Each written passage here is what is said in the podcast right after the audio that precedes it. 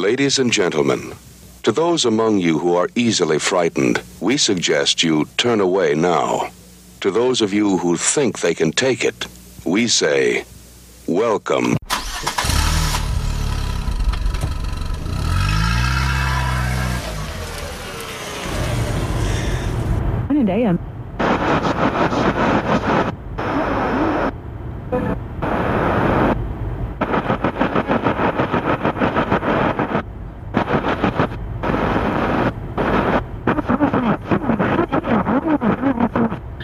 En los diferentes estados.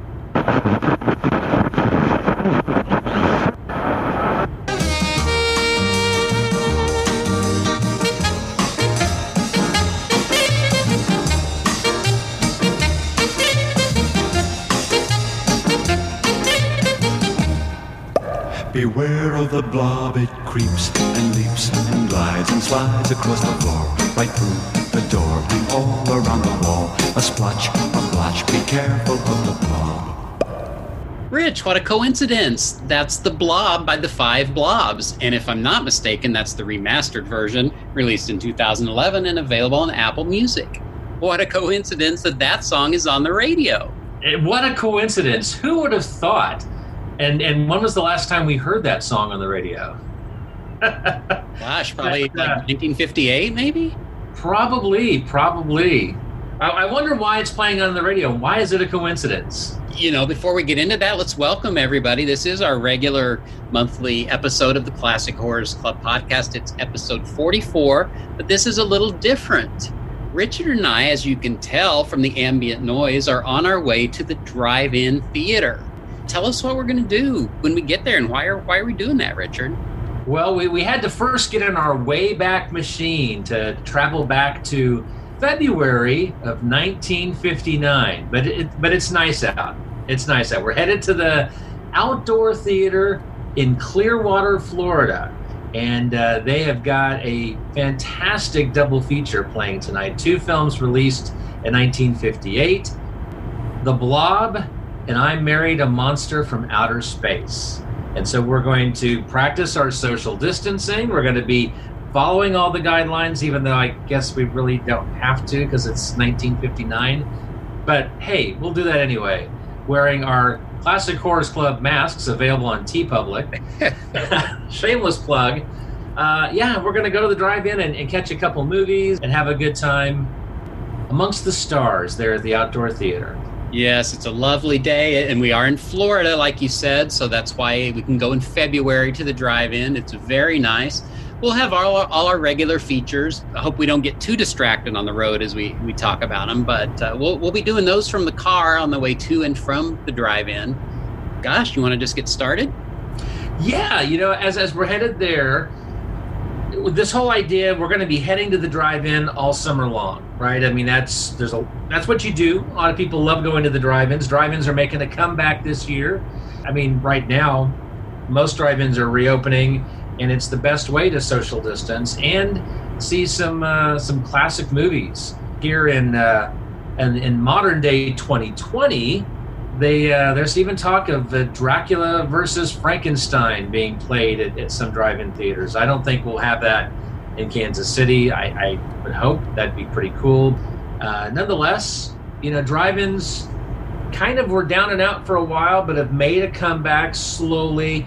Never going to be at the peak where they were in 1958, which I think is interesting because the movies we're covering are from 58, and that was actually the peak year for drive-in theaters. But drive-ins had been around at that point for decades. I didn't realize that they actually started. The very first drive-in theater was in 1933 in uh, Camden, New Jersey. It was the Park-In Theater.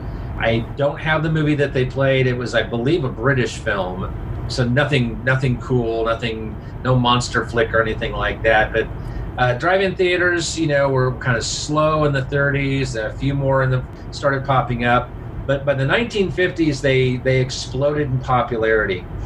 It was a perfect place for family entertainment. You could, you know, take the family, sit in your car. You could bring a baby. There was playground equipment for the kids. Uh, the parents could smoke, as we see people smoking all the time in 1950s movies.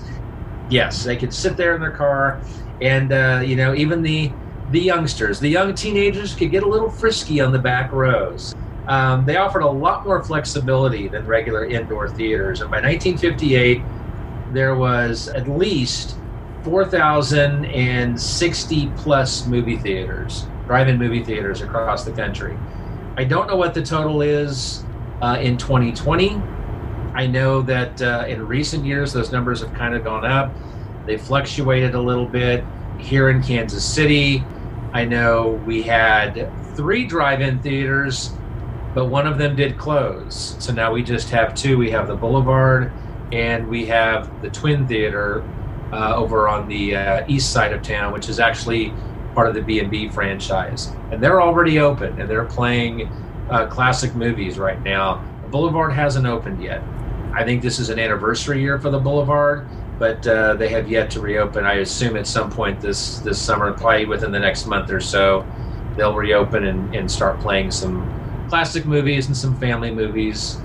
You know, and up here in, in uh, Minnesota, I'm not really familiar with their drive-ins. There are two or three of them. There's one not far from where my daughter lives, uh, the High Line, maybe a week ago we were still closed for the season. However, they are open. I believe this weekend the High Line open. They're just playing uh, Onward and uh, the new Pixar movie and another type family movie. So I'm hoping uh, they'll you know have some special screenings. Uh, some double feature horror movies or something on a special night and uh, it seems like there's a limited selection of films that some of these theaters are offering i know like the Twin Theater is owned by B&B, and B&B is starting to open their regular movie theaters this weekend, but not to like the public. They're they're what they're trying to do is encourage people to rent the theater, and then you can get a screening of a film. But your choices are limited to like uh, Goonies, uh, Grease, Mean Girls. I forget the name of the abominable movie that, that came out last fall the price it's like two hundred dollars to rent the theater, and you are only allowed to have like so many people. So I think it comes out to like thirteen dollars a ticket, which really is not a great deal if you're watching an old movie like The Goonies. I mean, yeah, you're getting that movie going experience, but considering that when a lot of these places play those old movies, they usually have like five dollar ticket prices. I get it. It it's a way to support your theater and I certainly would love to support the B&B. I, I, I did a few months ago. We bought some popcorn when they were selling it. Don't want to see them go under, but I wish they they'd have a bit more variety and, and, and maybe some options. I, I don't know that you know I'd be able to come up with 20 people to go see Frankenstein on the big screen. And I don't know that I would do it for $13 a ticket, to be honest with you. It, it seems like you could get a better deal if you do a $20 car load and go to the drive-in.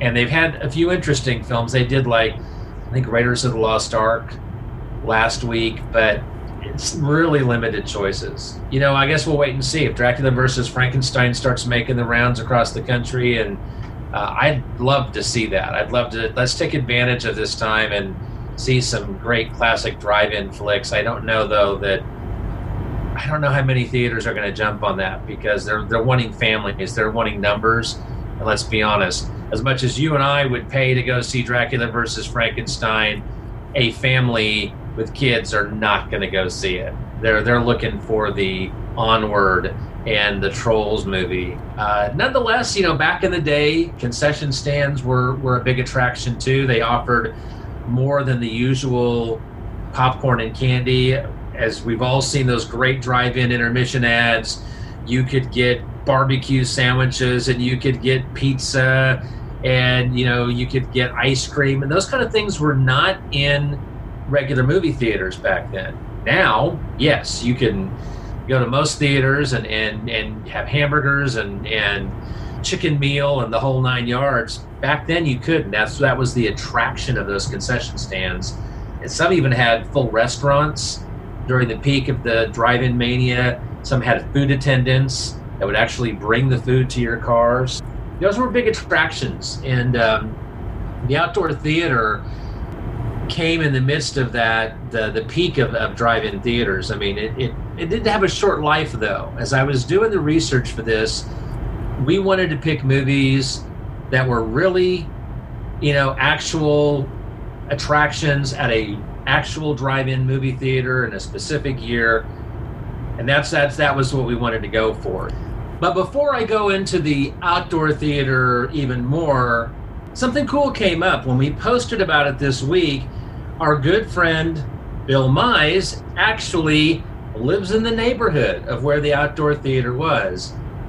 And he's got some comments on the history of the theater and what it is today. But first, before we dive into to his fantastic voicemail that he left us, I do want to call out. I just got a Facebook notification in our Facebook group page, the Classic Horrors Club podcast. We have a new member, Steve Jenkins. So, welcome, Steve. I hope you're enjoying the community that we're trying to establish. Uh, you will read interesting things in that community, such as what uh, Joe Carson posted, and I really appreciate all of Joe's posts. I um, do too. Those things I, I don't really hear anywhere else. So he's a, a valuable contributor. And Joe, I really appreciate that. He posted a, a link to the Monster Minions blog about the death of, of death of John Llewellyn Moxey, a, a prolific director. I missed that if he had not posted it, and that is relevant to us, Rich, because he directed the Night Stalker on TV, the 1970s TV movie that we've talked about. Well, the Monster Minions blog is uh, Barry Harding's page. Is it Uh, really? Yes, I didn't his blog. The, about the only thing that he posts anymore is uh, the passings. Rest in peace Okay. postings for for anyone who has passed. He does some model related stuff. Occasionally does other things. He he uh, he doesn't do, at least from what I can tell, he doesn't do regular posts on other things. But if, if someone passes, guarantee that if it's related to the monster community, he's going to recognize it on his page. I don't know if Barry's a listener, but uh, shout out to Barry Harding and, and uh, his his page has been around for a while. He's his blog's been around for, for quite a few years. Yeah, I always wonder when people post links, is that their blog or somebody else's? And I actually on Monster Minions tried to find if there was a homepage or an about or something, and I couldn't figure out. So I'm glad to know that. John Llewellyn Moxey, besides The Night Stalker, uh, he had directed in the 60s Psycho Circus, which is also known as Circus of Fear, a bunch of other kinds of movies, ended his career in television. And besides The Night Stalker, one of your fond movies that we've mentioned many, many times, Where Have All the People Gone? Oh yeah, okay. Anyway. I know you're doing television films, aren't you? On, Yes, yeah, I'll talk about that later, but that'll be coming up soon on my blog. Uh, that'll be that'll give me a reason to to revisit that and to to uh, introduce that that movie to uh, to Carla. I, I love the made for TV films. That one, that one's always been one I've talked about it here before on the show. It's in a, a movie that I lost track of over the years, and when I rediscovered what the name of it was, I remembered certain scenes from it. That's a fun one uh, that I wish as I know you've been watching those made for TV movies, getting good copies of some of those films is, is a little hard to find. Lost in the muck and mire of rights issues and things, those made for TV films. There's a lot of good ones out there, and that that's one that was uh, it's a lot of fun. It's got the familiar Peter Graves, Mission Impossible fame and such. So, We'll have to talk about that sometime. I still want to do an episode of 70s TV movies. So, oh, absolutely, yeah. So we appreciate that feedback. We appreciate the the communication on the group page. You can also call and leave us a voicemail. We have a special phone number for that 616 649 2582. That's 646 616 649 Club. Yay! We've got that down pat now.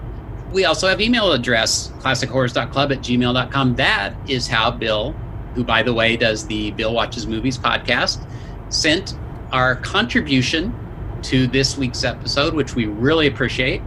And uh, are we ready to play that, Rich? Uh, We are. I'll- I will give a quick shout out to, to Bill, though. He's doing a Santo movie in his latest episode uh, Santo and the Blue Demon Against the Monsters, which is a movie I have seen.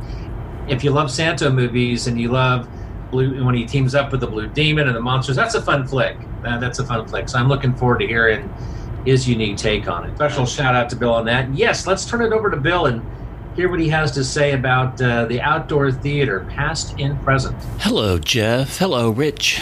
This is your boy Bill Mize from the Bill Watches Movies podcast, and I'm putting on my other hat, which is, of course, Cub Reporter for the Classic Horrors Club podcast. As mentioned on the Facebook post for this show, I live about 30 to 45 minutes away from the location of the former outdoor theater drive in, and I volunteered to break quarantine and also break boredom and head over there and see what the heck is going on these days. Before that, I wanted to do some basic research, and it proved to be very interesting. A casual Google search proves that the theater did exist, but on the various sites devoted to the history of drive ins, there seems to be a bit of a controversy as to where the drive in actually was. I took as many notes as possible and started searching through old local newspaper archives. I found some advertisements and some press releases in the Clearwater Sun and St. Petersburg Times, and it turns out that it had a bit of an interesting history. Originally, the outdoor theater was called the Palm Drive In. Now, the Palm Drive In was opened on December 18, 1953, with Jane Russell in Gentlemen Prefer Blondes and Tyrone Power in Pony Soldier. It was originally conceived as a blacks only theater, but that decision proved to be unprofitable. In 1958, it reopened as the Ulmerton Drive In which is weird because it is nowhere near Ulmerton Road, which is a east west main thoroughfare through Pinellas County. The actual address is north of Ulmerton Road. It was soon renamed Outdoor Theater and unfortunately finally closed in 1960. Now, looking at aerial photographs of the time, you can see the rows where the cars park and you can see the screen from above. It was pretty much an industrial area, hence the use of the land as a drive in theater. At this exact moment, it is home to the Kakusha Mobile Home Park because, well, this is Florida. The address for you sleuths who want to plug it into Google Maps is 1654 Clearwater Largo Road in Largo, Florida 33756. I hope that this has been useful. I hope your listeners enjoy it. And I just want to ask that you two and all of your listeners please be safe and careful out there in these difficult times. As always, thank you, my friends, for your kindness and support of my show, and I wish you all the best. Take care. Wow, what perfect timing. I see the drive in right ahead. Uh, there's a couple cars in front of us, so that's that's good. We're going to have a decent crowd. Let's uh, pull in, get our spot, and then uh, we'll be back.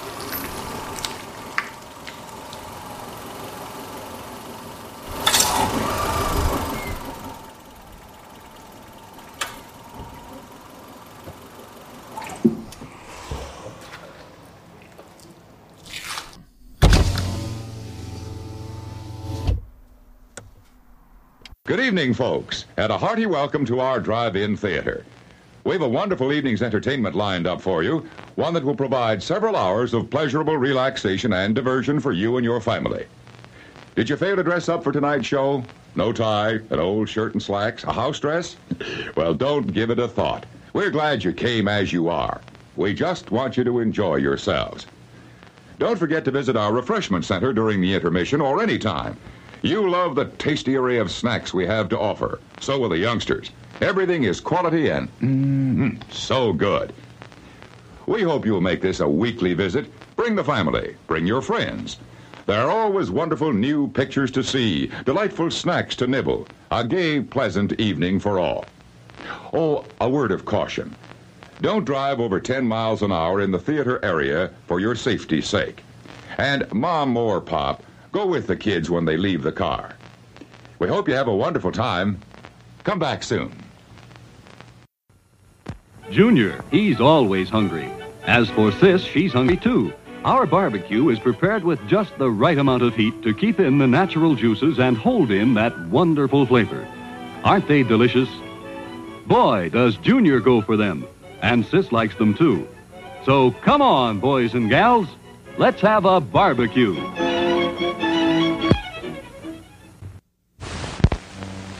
Drive away your worries and cares at this drive-in theater, where you will see the finest motion pictures of all time, soon to be released. Drama, comedy, adventure, excitement, something for everyone. Here's a brief glimpse of some of the truly fine pictures we've scheduled in the near future. Dave! Doc Hallen's been killed. Doc Hallen, what happened? It's over at his place. You gotta come now. Now, wait a minute, Steve. Tell us what happened. Well, I'm trying to tell you. Now, this thing had killed the doc. What was it? Stop with it, kid. Well, it's kind of like a... It's kind of like a mass that keeps getting bigger and bigger. It's...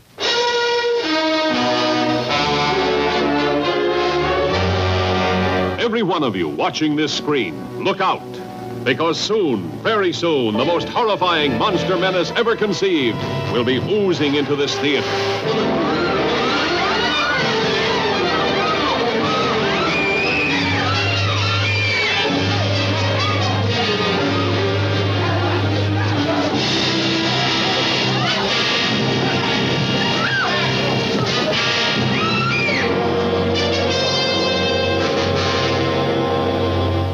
Teenagers see it first, like a falling star from outer space. Boy, that was close. Hey, come on. I want to see if I can find it. An old man finds it, touches it, and this is the shocking result. From then on, there's no stopping the blob as it spreads from town to town.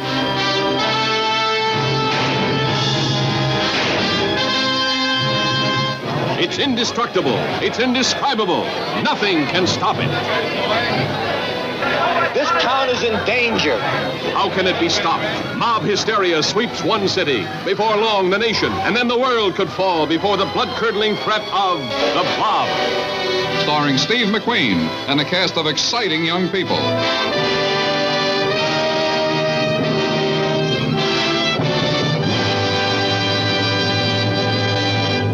Well, that was the blob, Richard. The credits are rolling. I guess there aren't really credits at the end of movies in this era. The credits were all at the beginning. But for those one or two people out there who probably haven't seen the blob, can you summarize it for us? Give us a little synopsis.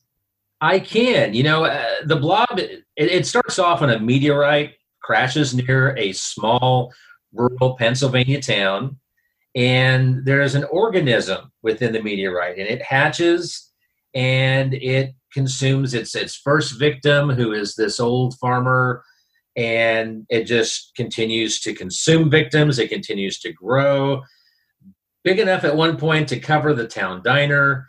And as the movie progresses, nobody believes 28 year old teenager Steve Andrews, by Steve McQueen, um, until the audience of the the Midnight Spook Show they come running and screaming out of the the theater, which of course you know is a, is a classic moment in in cinema history. Really, of course, the Blob. It it creeps and leaps and glides and slides. It's the Blob. I wanted to sing that. You know, I did. It was in my Yeah. head. I was hearing the the pops and the music.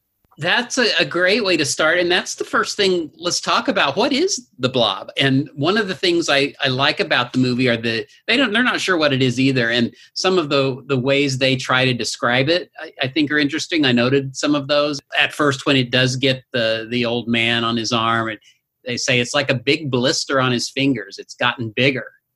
Later, uh, for a more technical or medical explanation, they say it's a parasite assimilating him at astonishing speed. Soon after that, there's a nurse and a doctor in the office. The blob attacks, and the nurse says, Doctor, nothing will stop it. Not sure how she knows that because they haven't really tried anything, but uh, that's what she says. And then finally, another description is it's kind of a mass that just keeps getting bigger. So they don't really know what it is. you when you said it's kind of like a mass that keeps getting bigger i i immediately chuckled because the acid that they used and i can't remember the name of the Yeah. acid but it, it's an acid that at the time was used to combat genital warts and so that's immediately sent me down a dark path with that with your comment yeah you know the the early images And you, you know, you got to say first off, okay, so the, the farmer, the, you would think, well, he goes down, he starts poking this meteorite with a rock. In his defense, he gets this glob on on the stick, and as soon as it starts to slide down towards his hand, he does turn the stick over. But then by that point, the the glob does what you wouldn't expect it to do. It then continues to go back up and then consume his hand very quickly. I've seen enough movies that I probably wouldn't go poking around rocks that had just fallen from outer space. That never ends well. But in the old man's defense, he wasn't doing anything real, real careless. He was it, the blob was already right out of the the egg or the meteorite. I mean, it was ready to start consuming. So it was already very active. And then as it continues to grow, it just keeps getting bigger and bigger and out of control. Early shots of the blob aren't as con and once it gets off the hand and before it starts to get really big, there's that medium area where the blob is just kind of this blob on the floor. I think that's probably the least effective scenes because all that was at that point was a weather balloon. It kind of looked like that. It did. There was a few scenes where it just kind of looked like, yeah, that's just a bag. But then once they start doing the the actual special effects sequences using the actual silicon version of the blob, then it starts becoming a lot more convincing. And then of course you're you're dealing with a lot of miniatures and and you know special effects shots that middle ground though the blob wasn't quite as frightening. I think when it was in the doctor's office i mean don't get me wrong if i walked into a room and there's a big blob on the ground i probably wouldn't be as calm as they were. But when you look at it i don't think it was as convincing as it was when it was initially coming out of the meteorite or later on as it begins to consume the town. I had made a note about they used to several different methods of special effects. I, I, think there's even a painting at one time, isn't it? When it's covering the diner, isn't that a? I think so. Yeah, yeah. something. I think most of the time they're effective. I don't know. The the blob is just a weird thing. I know they intended to, as it grew and ate more people, it became more red. I read about that more than I ever really noticed that in the movie. To me, it's just kind of inconsistently colored in different scenes. I think that was their idea that as it, you know, ate more people because of the blood, it got more red. I don't know that I think the blob is scary. I mean, the thought of it, you know, being swallowed in a blob and basically, I guess, being digested or disintegrated or something. I mean, that's scary, but I'm going to probably all through this kind of compare it a little bit to the 80s version which I really, really like. My question is do you need to see a graphic death really to register how deadly the blob is? Uh, I mean, even though it's eating people here in the original, I don't know how scary that is. If you saw it digesting or you saw someone being sucked in and waving his arms, and is that scarier? Probably, yeah. I, I mean, I don't think you need to see it. And I'm trying to think now. I know that the the uh, 80s remake is similar yet quite a bit different in, in some ways. It's been, I saw that when it came out. I have not seen it recently. Um, so it's been decades since I've seen it. You know, I think this is a movie that because it was shot in color, greatly enhances the film. I think that was a, a wise choice. And I want to say the color is fantastic. Uh, did you watched on yeah. Criterion, right?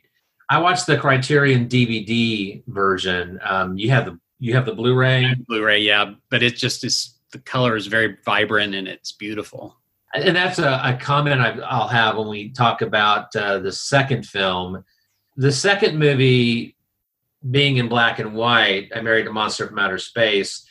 There's a part of that that I would have loved to have seen in color, but yet there's other parts of that that I love the fact that it's black and white.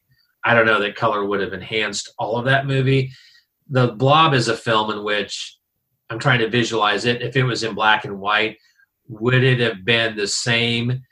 And i don't know. I mean you, that color of the blob i don't know would it have come across as good in a black and white film? I almost feel like it would have might have changed the tone a little bit. I definitely think it would have. Yeah. Yeah i think the the, the creation it's a, a mix of red dye and silicon was was basic but yet ingenious and it was something that that absolutely worked they did a lot of things with uh, miniatures and, and uh, They did some some uh, you know per, perspection shots that you and I were talking before we started recording again that hurt the experience a little bit for me. It had been a long time since I'd seen the Blob, uh, decades honestly. I think I got the DVD when it came out, and I haven't watched it since. So probably close to 15, 20 years since I'd seen the Blob, and watching there's not a lot of extras on the dvd uh, in fact for a criterion release it's really kind of shocking that they have virtually nothing on there. And what you do get is very early dvd kind of just pictures and text. But they do throw some information out there about the the perspection shots that they did. For example when they're going into the old man's cabin that actually the faraway shot where they're walking towards the cabin actually the cabin is just a miniature.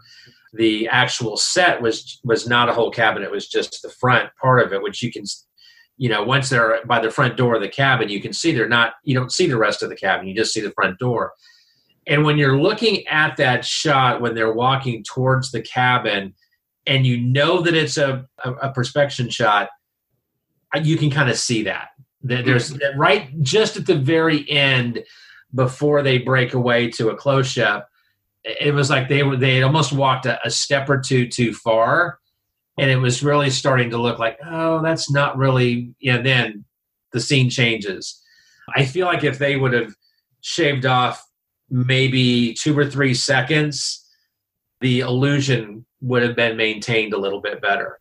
Um, there's a scene in the diner where the blob is coming around the bar stool and the bar stool is distorted almost uh, when you see that scene. And again, you wouldn't notice it if unless you weren't looking for it. But once once I knew that that that was a, a shot that they weren't happy with, yeah, it's pretty blatant that it just kind of stands out. Like, well, yeah, the this the stool is at a, at a weird angle, and it shouldn't be that way.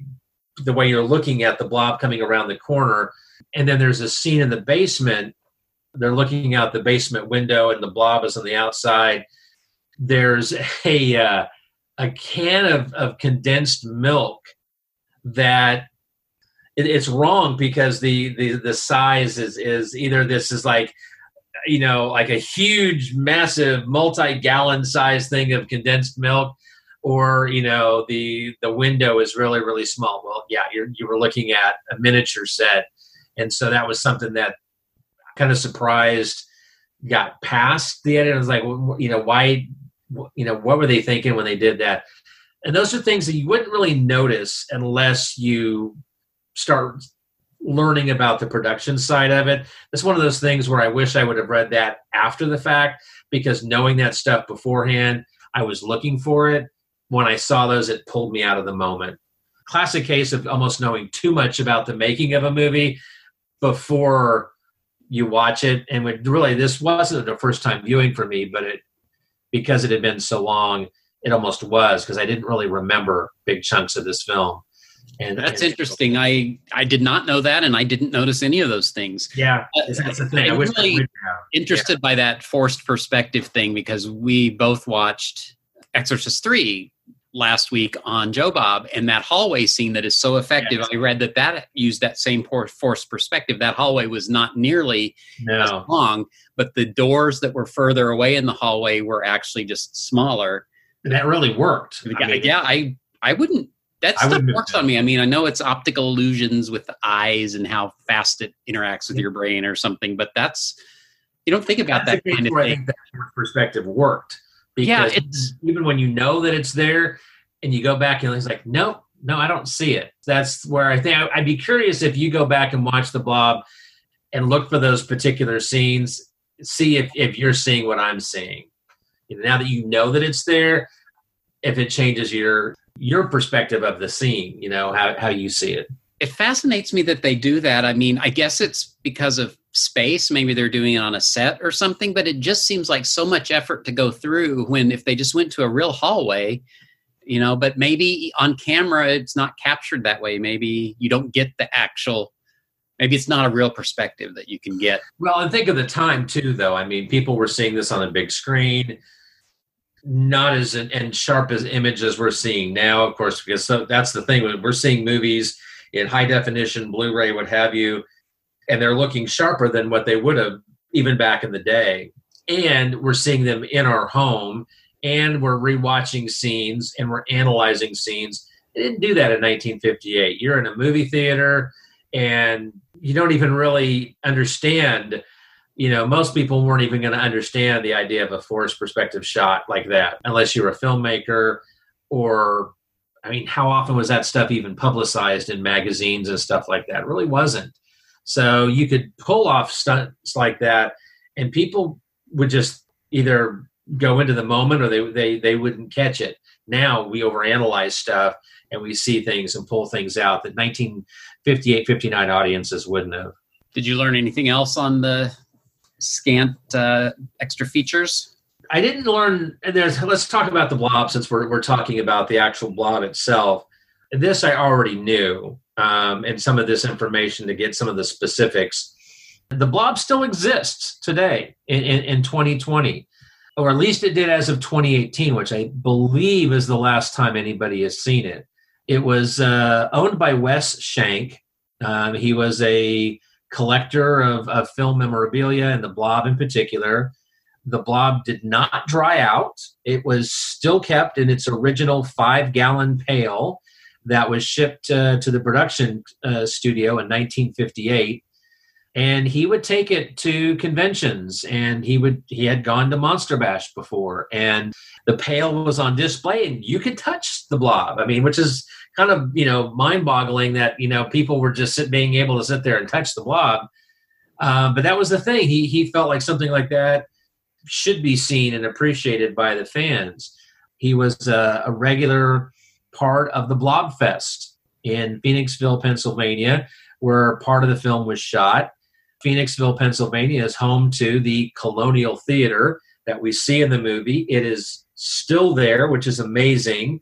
When so many other theaters have since closed and, and been torn down, it is still up and running. It is still a, a functioning movie theater. And part of their, their annual Blob Fest is they play the blob multiple times and they do a recreation of the townspeople running out of the theater. And that is something I would love to attend uh, at some point. I think that would be I'd be fun to attend Blobfest.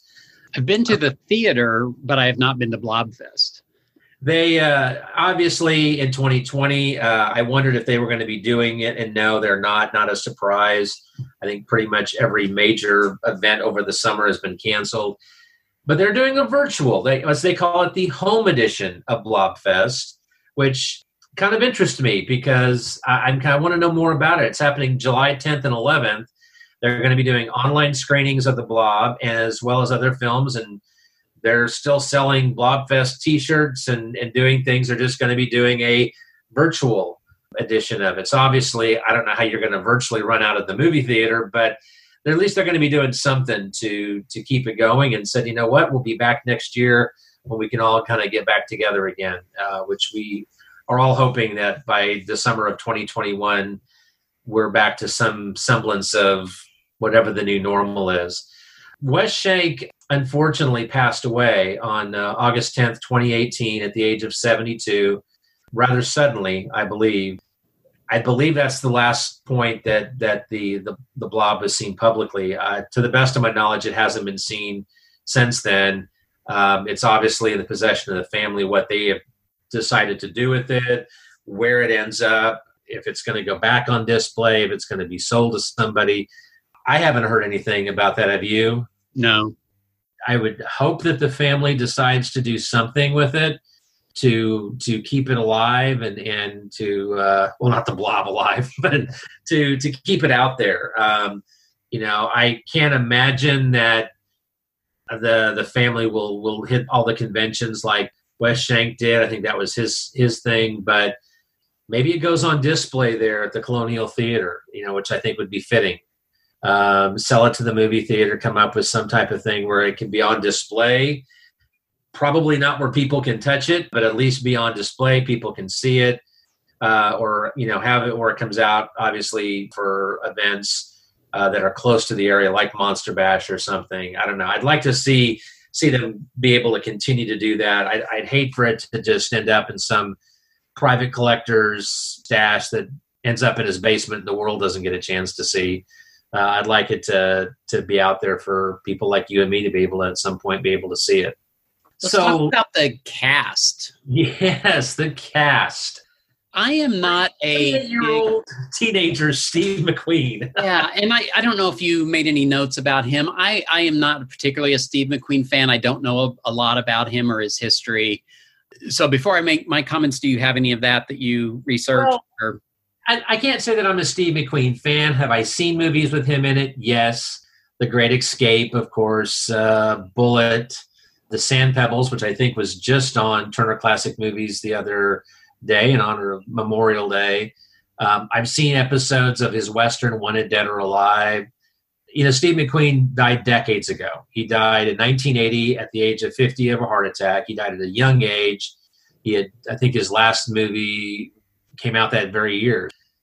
I, I'm not drawn to Steve McQueen. You know, I don't want to say that, you know, he's not a good actor. I think he is. He was just never anybody that really overly appealed to me. So, I mean, I got seen The Great Escape. Would I want to see it again? I'd have to say no.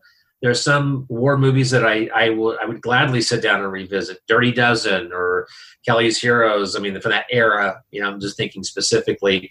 A Great Escape for some reason, no. You know, I don't honestly think I've seen the Sand Pebbles. I kind of wish, honestly, that I would have recorded it off Turner Classic the other day just so I could see it. I'm kind of curious, especially after seeing the blob again. That said, never been a huge a huge fan of Steve McQueen's. I acknowledge that he's he's a he's got a following. and just I wasn't part of that following. Yeah, he supposedly was a, a bit of trouble on the set, difficult to get along with. There was an interesting story I ran across about how he was constantly smoking. I mean, even on the set. And there's a scene in the movie, they're outside and supposedly see smoke coming up behind him, and that's because he's holding a cigarette behind his back. But I know what scene they were talking about because they were outside and I saw that and I thought, wow, it must be cold. That's, you know, steam coming out of his mouth. Yeah. But then I read that no, that was a cigarette. So I remember that scene now that you mention it. Yeah. So he was 28 years old, playing a teenager. Uh, I have some issues with that, but all of the kids are older. So, you know, it's something you just kind of accept, and you see that in a lot of movies. But in his performance, I think he overcompensates to act younger. I mean, he really puts that, oh, golly gee whiz kid into it, and it's kind of unusual coming from someone who's obviously not that age. It makes him seem a little simple, maybe and, and he's not he's the hero he's a you know he's a good guy. Well and that's the other thing too he's like a squeaky clean kid. And this was during an era where if a, a kid told his parent dad you know me i don't lie the dad believes him and the whole town believes him. I mean this was a much more innocent time. So maybe that's just foreign to me but th- there's something just not quite right about completely believable about his performance. And i know that's probably sacrilege to fans of the movie and to steve mcqueen he, though, is a brilliant thespian compared to Jane in the movie, Aneta Corsaut. I don't know if that's how you pronounce it. I think that's how yeah. What a plain, uh, pun intended, plain Jane she is.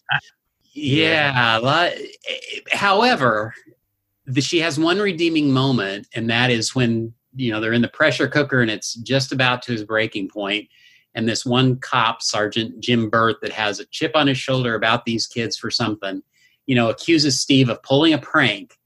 You're trying to make us look silly. And she just spouts out, You're doing a good job of that yourself. That's like her one moment where she gets out of her shell and meek little bland Jane, you know, says what she's thinking. I think that was her as an actress because, of course, her big claim to fame is playing on the Andy Griffith Show. Okay, I knew that name was familiar. Yeah, she she played uh, she played Helen. She played Oh. Andy's eventual wife. When you watch the Andy Griffith Show and you watch the early, like I think it's the first two seasons, Andy has two girlfriends early on. That Andy. well, he has Elinor Donahue plays his girlfriend. I think it's in the first season, and which I always liked her as an actress. And then I forget the actress who played it, and I think maybe it was the second season briefly, and then she disappears, and then I think they'd already introduced Helen as as Opie's teacher, and then decided that needs to be his girlfriend, uh, and then they eventually get married, actually, and even have a kid. When you watch those early seasons of Andy Griffith, I I love the early seasons with Don Knotts the best, and I love really the first couple seasons because Andy just he just kind of goes, oh, you know, he just goes that that Southern boy and I like seeing him with those other other girls in the Andy Griffith show. And Helen was always to me just kind of a plain Jane. And I just I'm sure that we have Andy Griffith fans out there that are like, what are you talking about? For me, I felt some of the other actresses, especially the one, I wish I knew her name. There was a lot of chemistry, and I know that there's got to be some behind the scenes reason as to why she just disappeared and without so much as a by your leave, and then all of a sudden it's you know Helen and Andy. I just I was never really impressed with her on the Andy Griffith show. She was born in Hutchinson, Kansas, mm. which I think is interesting. Um, and she did die at a fairly young age. She died in '95 um, at the age of uh, 62 of cancer. Oh, I got confused. You said it at a young age, and then you said 95, and I. Oh, sorry. I said what? at the age of 62. And That's 95. a young age. What's an old age? I think she was in the Return to Mayberry reunion, which I think happened in the late 80s. So she did make it to that point. I, I thought it was really funny in that opening scene, right, where we, we get introduced and they're in the car and she's just like, she's, I mean, she is like prude to the next level, you know, and then just like, oh, you bring all the girls up here and stuff. I don't know. I think I think you could have gotten a better actress and would have made that a bit more believable for me. I, On one hand, I wonder what he saw in her, his character, but then again, maybe that's just a reflection of his squeaky clean. You know that he'd go for the yeah and not. I think the the idea, the thought was, oh, he's he's he's he's kind of this bad boy. Maybe he's done some stuff in the reality. You know, he's just a squeaky clean kid.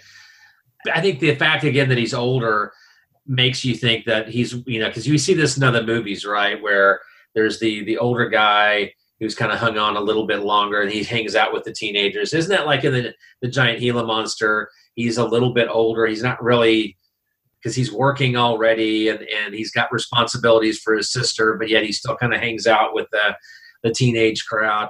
And I, you get that feel for this, but in fact, he's he's not older. He's still part of the crowd. But it's almost because he's that squeaky clean characters that he he almost has an older mentality about him because he is more responsible. You got anything else on the cast and crew? Not a whole lot. I mean, you've got good cop, bad cop. You've got uh, Lieutenant Dave is the good cop, played by Earl Rowe. I didn't find much on him. He didn't do a lot of acting. Uh, John Benson played bad cop, Sergeant Bert, who mm. seemingly just hates all kids. Olin Howland played the old man uh, he he was in them. I can't quite remember his character, but he he did have a little uh, horror cred there. And then uh, Stephen or Stephen Chase played Dr. Hallen, who I thought looked like George Reeves from The Adventures of Superman. He had a Clark Kent kind of look to yeah. him.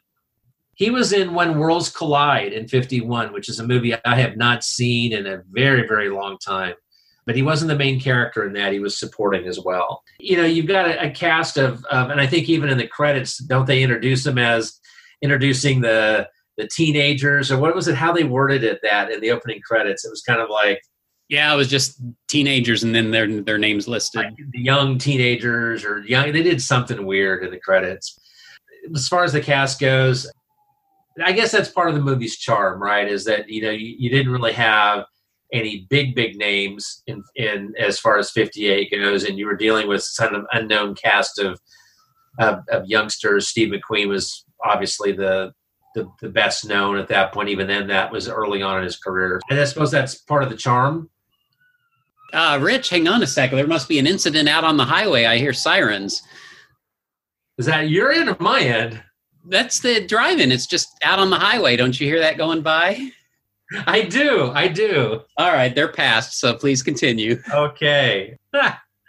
Gotta love it. Okay. Yeah, as far as like the other crew, uh, I guess just real quick, we know you've got the based on an idea by Irvine H. Millgate. Didn't really find much on him. Uh, there might be some stuff out there. I had a hard time finding anything. Screenplay, screenplay by Kay Linaker and Theodore Simonson.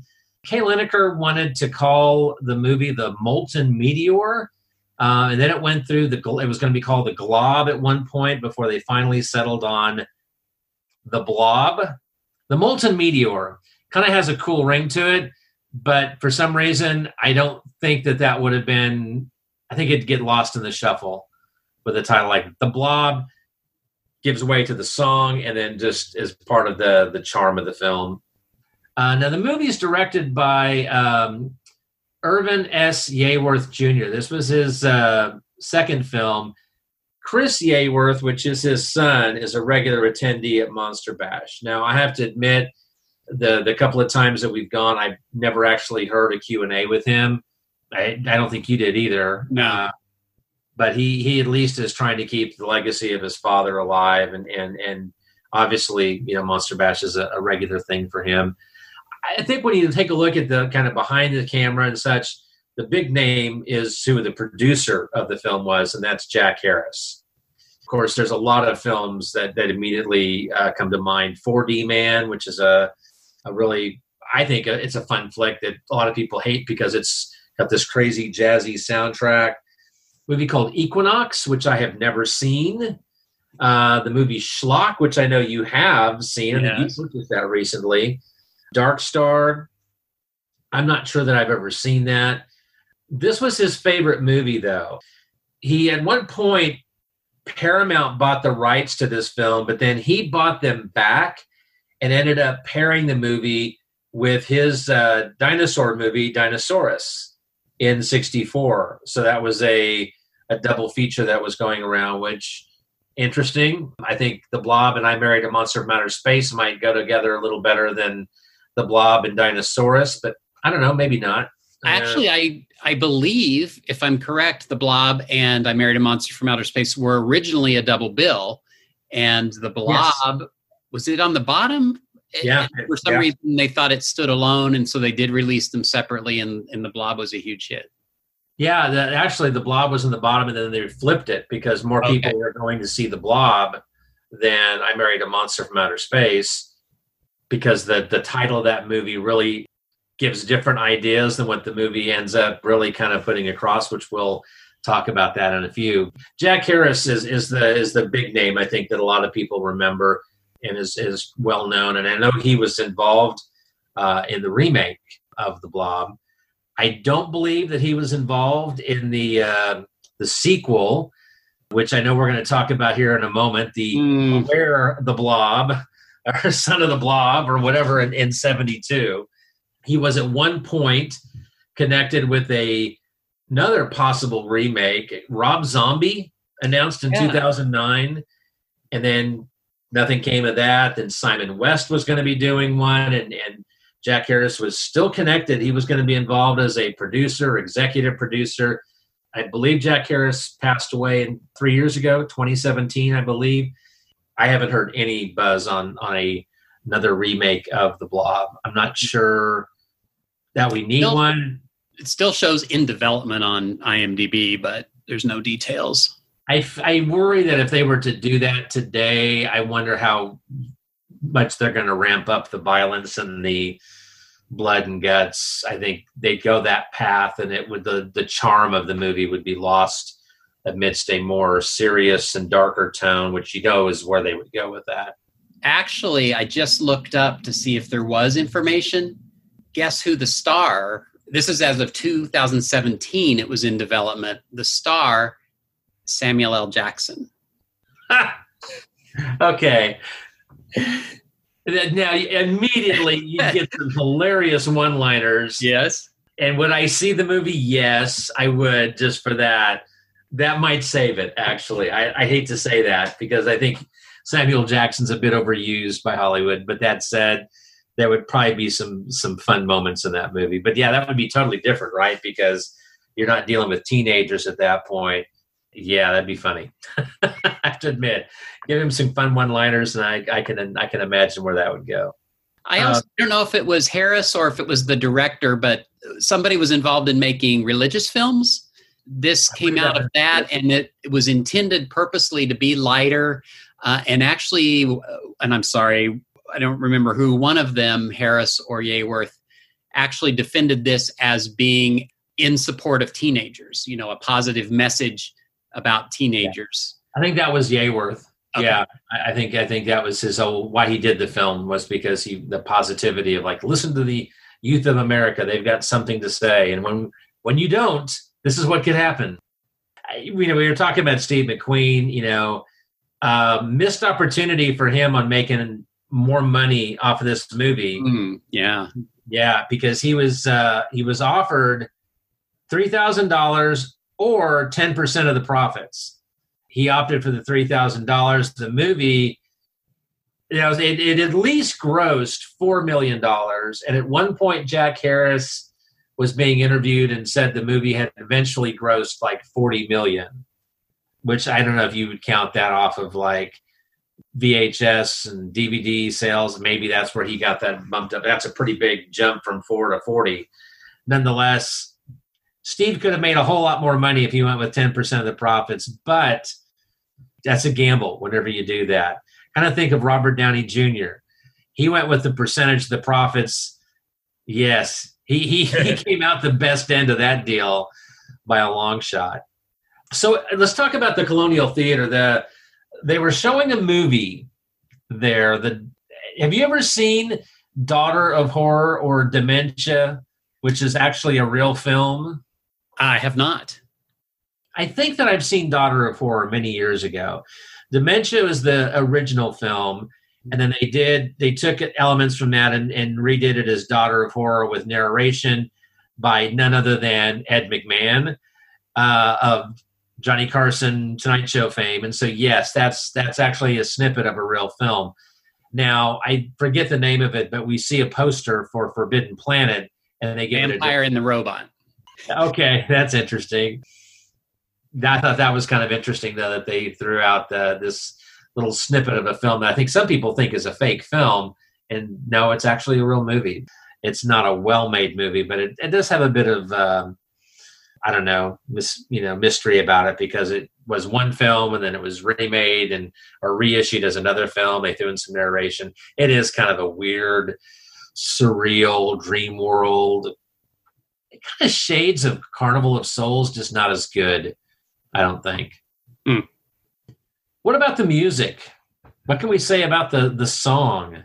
Well, I I paused for a moment if I didn't know if you meant the like score of the movie or the song that's a real earworm that theme song it is it's classic i had not really done much research on that that was actually burt bacharach was was involved in that and i did not know although it now makes total sense that it's credited to the five blobs but it's actually only one man a uh, bernie nee if that's his real name uh, and his voice was recorded five times and I guess when you really hear it, it's like I guess that kind of makes sense because I don't hear any other voices other than his.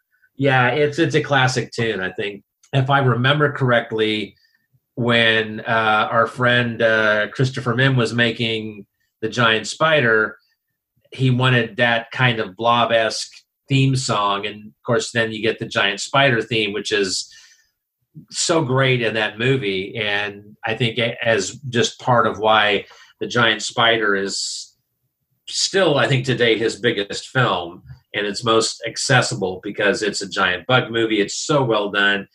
You have the the giant spider is in red, like in the movie Them, and then the the song, you know, uh, kind of gets you, kind of gets you in your ear, kind of like the Blob. Uh, what else do you have on the Blob? Oh, I just I wanted to close with just sort of my opinion and some thoughts about it. I can go there and I can pass it off to you then because it had been so long since I'd seen the blob, I have to say I, for some reason, probably had put this on a higher pedestal than ultimately when I revisited now. It's like I enjoyed it, but maybe not as much as I I, I thought that I did originally. It was a little slow at times. It's there's times I kind of wanted just the, the plot to move along a little bit quicker. Yeah, they were kind of lackadaisical in uh, doing what they were going to do. There were a lot of side trips, and it's like, come on, we're a little more urgent. Let's go. it took a while for you know for everyone else to kind of get on board. It's like, no, the blob is real, you know, and really, it, it it's even it, it takes the movie theater being attacked before they finally like, well, gosh, I, I think there really is a blob, you know, and then of course it goes straight from there to the the diner, and then the movie kind of wraps up rather quickly. It, to me, it, it, was a little slow. Do I enjoy the movie? Absolutely, it, it's fun you know is it the the best movie from the 50s no i think there's others uh, that are that are better i think that it's uh, it, it's a fun flick that it's just is plagued by some deficiencies i think the the the cast a little bit the the slowness of the film i did love the ending i thought was kind of funny that they they've got this blob and they think well okay so spoiler alert freezing it will stop the blob so let's just take it to the Arctic, you know? And then it's like, well, yeah, that's good as as long as the Arctic stays cold. And then you get the the end question mark, you know. And of course, as we all know now, the, in 2020, the Arctic isn't as cold as it once was. And as like it's right for if someone was to do a remake, I, I want it to be a sequel. You have to do it that way now. You you, eh, you have to acknowledge the original and what happened to it and the blob coming to life because and you could do a modern day you know message and and things like that i think there's a a really good potential to to do something and don't just go down the path of let's make it as gross and stuff as possible i think there's a potential to make a good movie with a message considering where they left the blob in 58 Okay, so I agree with you. This is not a particularly good movie. Now, don't start the hate mail. I love it. I absolutely love this movie, but it is slow. You do always build it up in your head until you sit down to watch it, and it's not really quite what you thought. However, this to me, more than any movie of all the movies we've watched, for some reason my mind matches what I imagine the 1950s to be like. It seems so authentic to me. You made a comment earlier, uh, not to jump the gun, but that our second movie seems a little more polished. But I think this, the the Blob, think it might feel a little more authentic because it is unpolished. But I mean, you take everything from you know the clothes, the hair, the cars, the attitude. And I guess it's a stereotypical attitude of what we think the 50s is like, but it, that it is a time when doctors worked from their homes they did house calls you know they've got informational signs hanging up about polio in their living rooms the, the midnight spook show the, the tickets for that by the way were 80 cents the grocery store where steve's dad owns a grocery store they could get watermelons for four cents a pound and you know the really the biggest threat to this idyllic town is some kids racing backwards on the street yeah. i mean this is just an ideal to me, it's a snapshot of what I think the 50s is, and that it, it affects me in no in a way that other movies do not. It, it, nostalgia, maybe, even though I wasn't there in the 50s, it just it really affects me in that way. So I'm going to go on a little bit of a tangent because we mentioned the sequel. A lot of sequels, you think, why did we really need that? Then you stop to think, like in the case of the Blob, okay, it's been 30 years 58 for the original, the sequel in 88. If you watch that 88 now, it is very much a snapshot of the 80s, just like this was a snapshot of the 50s. Hmm. Yeah, it's gorier. Yeah, the hair's bigger and there's shoulder pads, you know, but that's a snapshot of that time.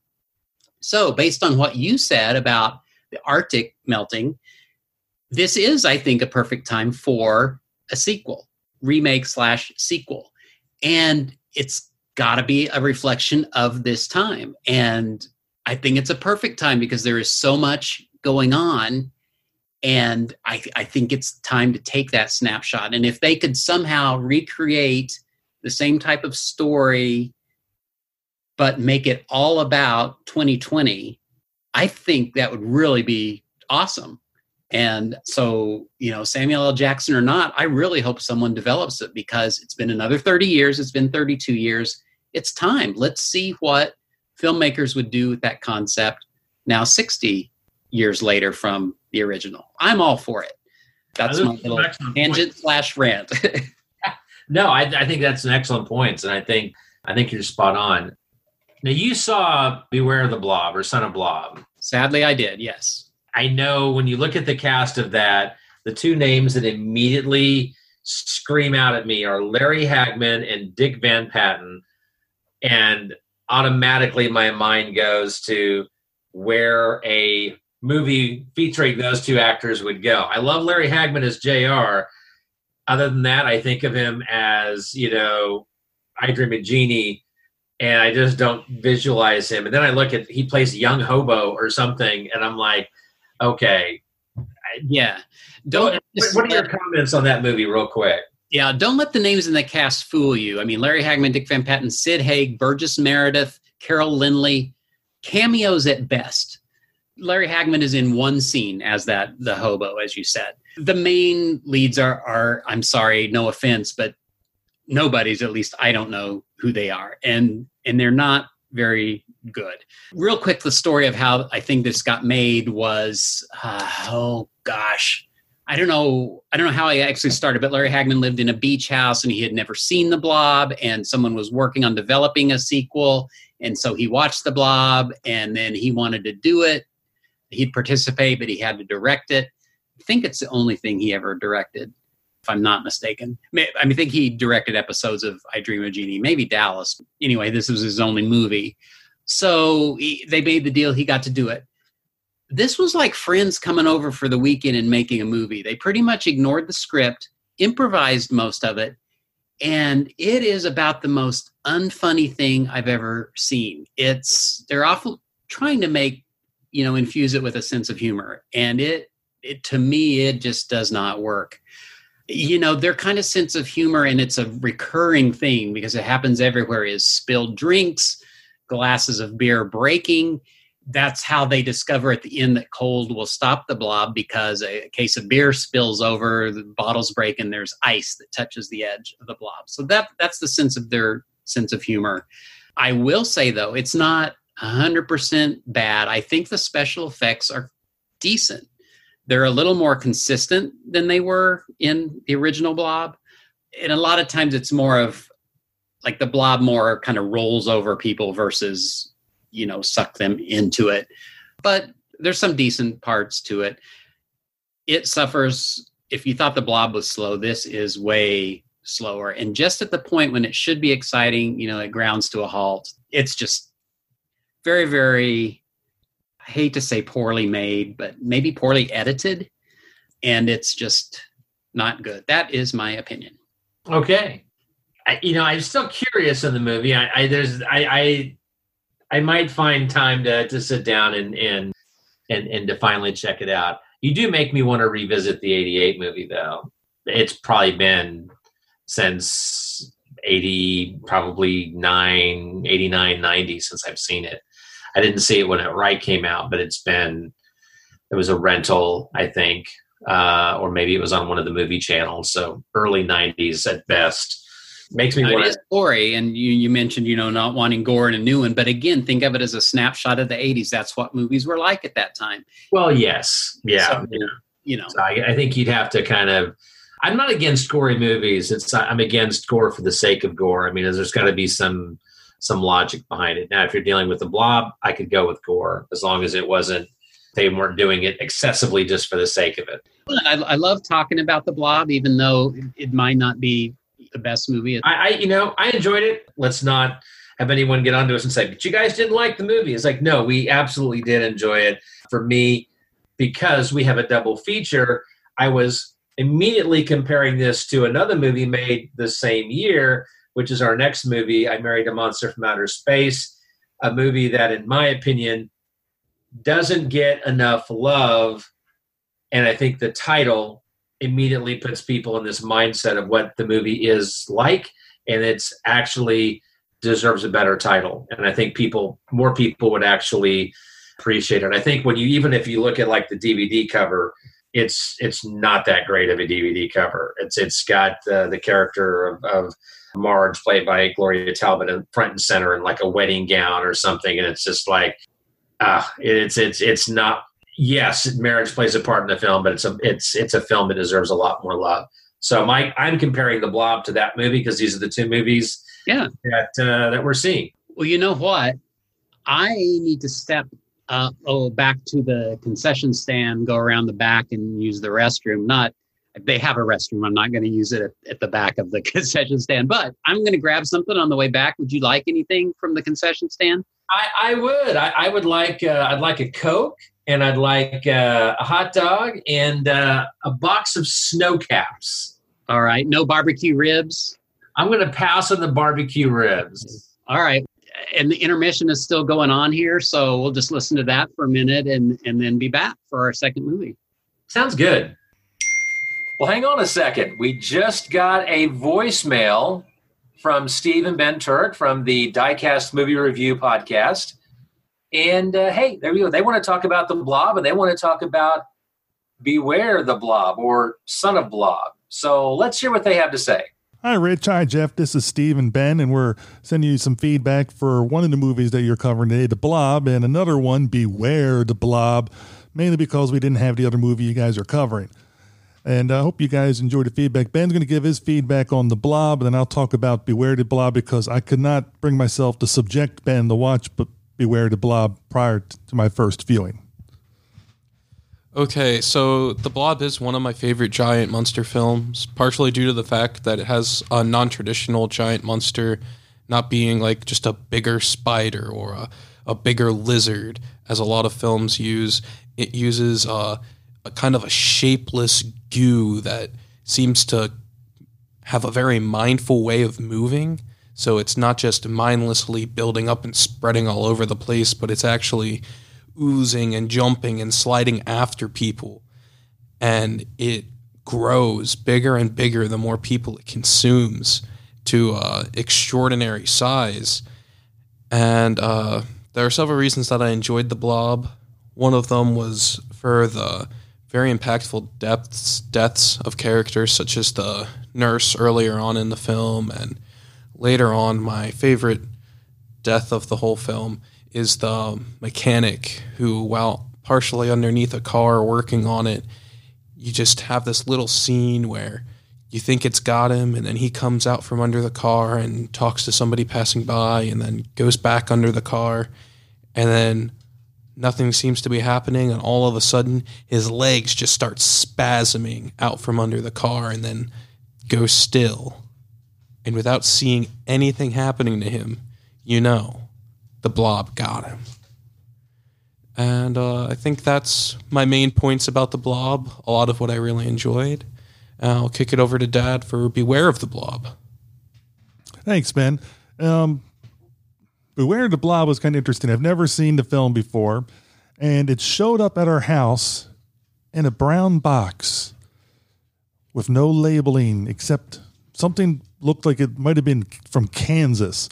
And I'm starting to think did Rich Chamberlain send me this movie as a dare to watch, just like he did with The Island of Dr. Moreau, the Richard Stanley, well, actually, it wasn't Richard Stanley when he started, but the Marlon Brando, Val Kilmer epic film that he had me watch for episodes long ago.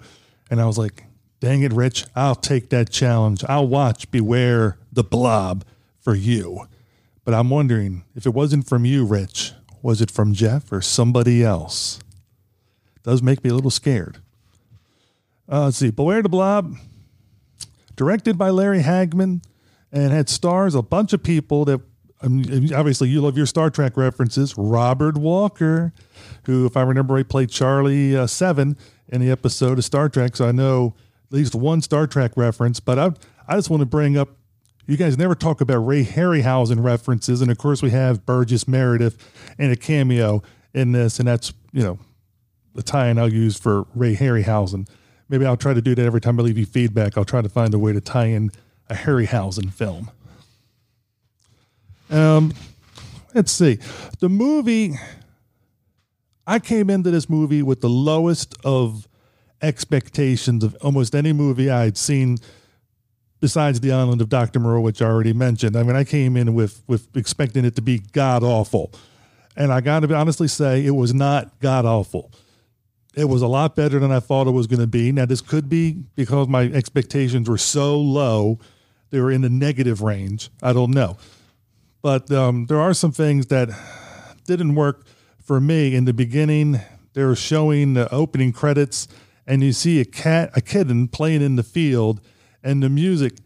Uh, I'm sorry if you're if you're setting up for a horror comedy, I don't know what they were going for with the kitten playing with the music they were playing at that time. It was uh, not what I was expecting. I'll put it that way. And then it gets into the movie itself, and basically it's the same kind of plot as the Blob, where you have, I think this case, I don't think they're teenagers, but college students that realize what's going on, and they're trying to tell the sheriff, and the sheriff doesn't believe them as to what's happening. Though I will say he's not as dismissive as the sheriff was in the um, the Blob movie, or the police were in the Blob movie. These these law enforcement were a little more accepting. At least the sheriff was, and it goes into the same kind of plot where they're going around trying to warn people and so on. But otherwise, all the deaths. Oh my lord, lots and lots of deaths. I mean, the death toll I think is much way that we see is way higher than in the Blob, and um, so I got to give it kudos for that. Um, having said that, the blob itself was very underwhelming in its special effects, but they had a very small budget, so I guess that's to be understood. There were a couple of nice effects with the blob when the blob was completely surround uh, on top and around one of the vehicles and starting to ooze in through the vents. The lighting that they had going on from outside, um, showing that the blob was on the car, I thought that was pretty good. So I got to give credit for some of the um, the lighting and the cinematography that they were doing. The death toll I said was a lot for humans, but also I think this is the one movie I saw where the most non-humans that I think on film are killed.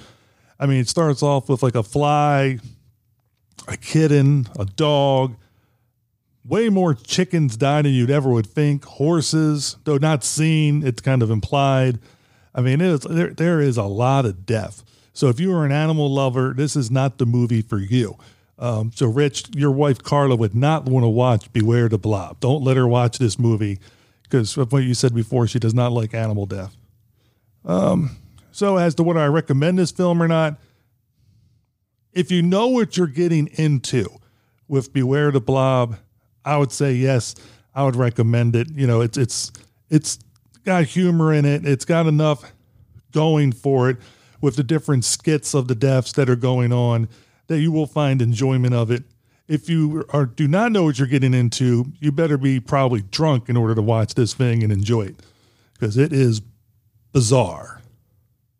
And as for the first movie you guys did, The Blob, um, personally, I love The Blob. Ben talked about it earlier, and I, and I agree with him. I highly recommend that, which I'm sure you guys both did also. All right, so that's feedback from Ben and Steve from the Diecast Movie Review Podcast. And I hope you guys have a great day and I've still love listening to your stuff. You guys keep doing a good job. Thanks. Bye. Thank you, Steve, and thank you, Ben, for calling in with your thoughts. I love to hear from you guys. So, yeah, beware the blob. Actually, I had a chance to see this, and yes, Carla did watch it with me, and she didn't have as much of a problem with it as I thought she would. The animal violence wasn't as intense, there was certainly a higher body count.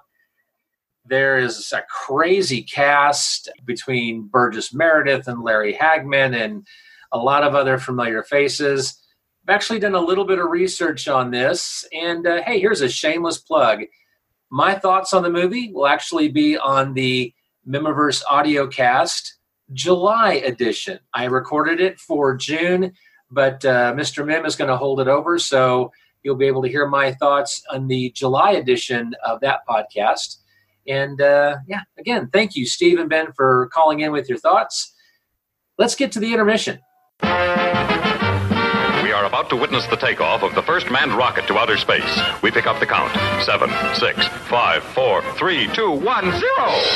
We're off to visit the planets. There are treats galore in the stars. Venus is loaded with candy. And ice cream is found upon Mars. The soda pop's fizzing on Saturn. When you're thirsty, it sure is the spot. And Jupiter's really jumping. pop on this buttered and hot. But the best of them all is the planet, where all of these treats are at hand. And that is the spot we now head for, our theater refreshment stand. Dog days, hot dog days, that is, somehow have a way of turning out to be fun days. The pop and sizzle of the juicy meat seems to say, Come and get me, I'm done to a turn. Yep, hungry or not, it's hard to resist the tantalizing aroma and taste appeal of a sizzling hot dog. The nice part of it is, there's one waiting for you right now at the refreshment stand.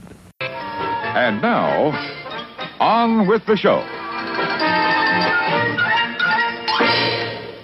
How are your Sno-Caps, Richard? Ah, you gotta love them. You know, Sno-Caps not really a big thing in 2020, but in 59, still one of the top candies. You gotta love it. Goobers, Chuckles. You gotta love the prices too. Coke was only five cents, right? You know, hot dogs are less than a dollar. Movie ticket, 65 cents. You gotta love these prices. And it was only 30 cents a gallon for gas to get here. Yeah. Gotta love it. Yeah. I had myself a Dr. Pepper. You always got to have Dr. Pepper. Oh, absolutely. Yeah. Yeah. You got to love the concession stand. Best part of the drive in theater besides the drive in intermission ads, which I think they're wrapping up. Oh, yep. Looks like it's going to start.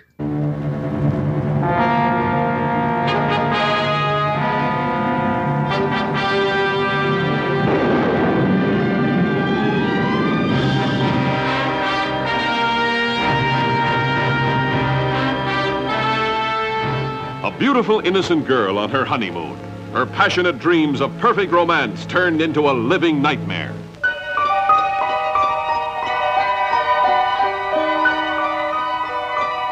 For this sweetheart she married, the man she had loved, was merely the hollow shell for the invaders from outer space. Bill.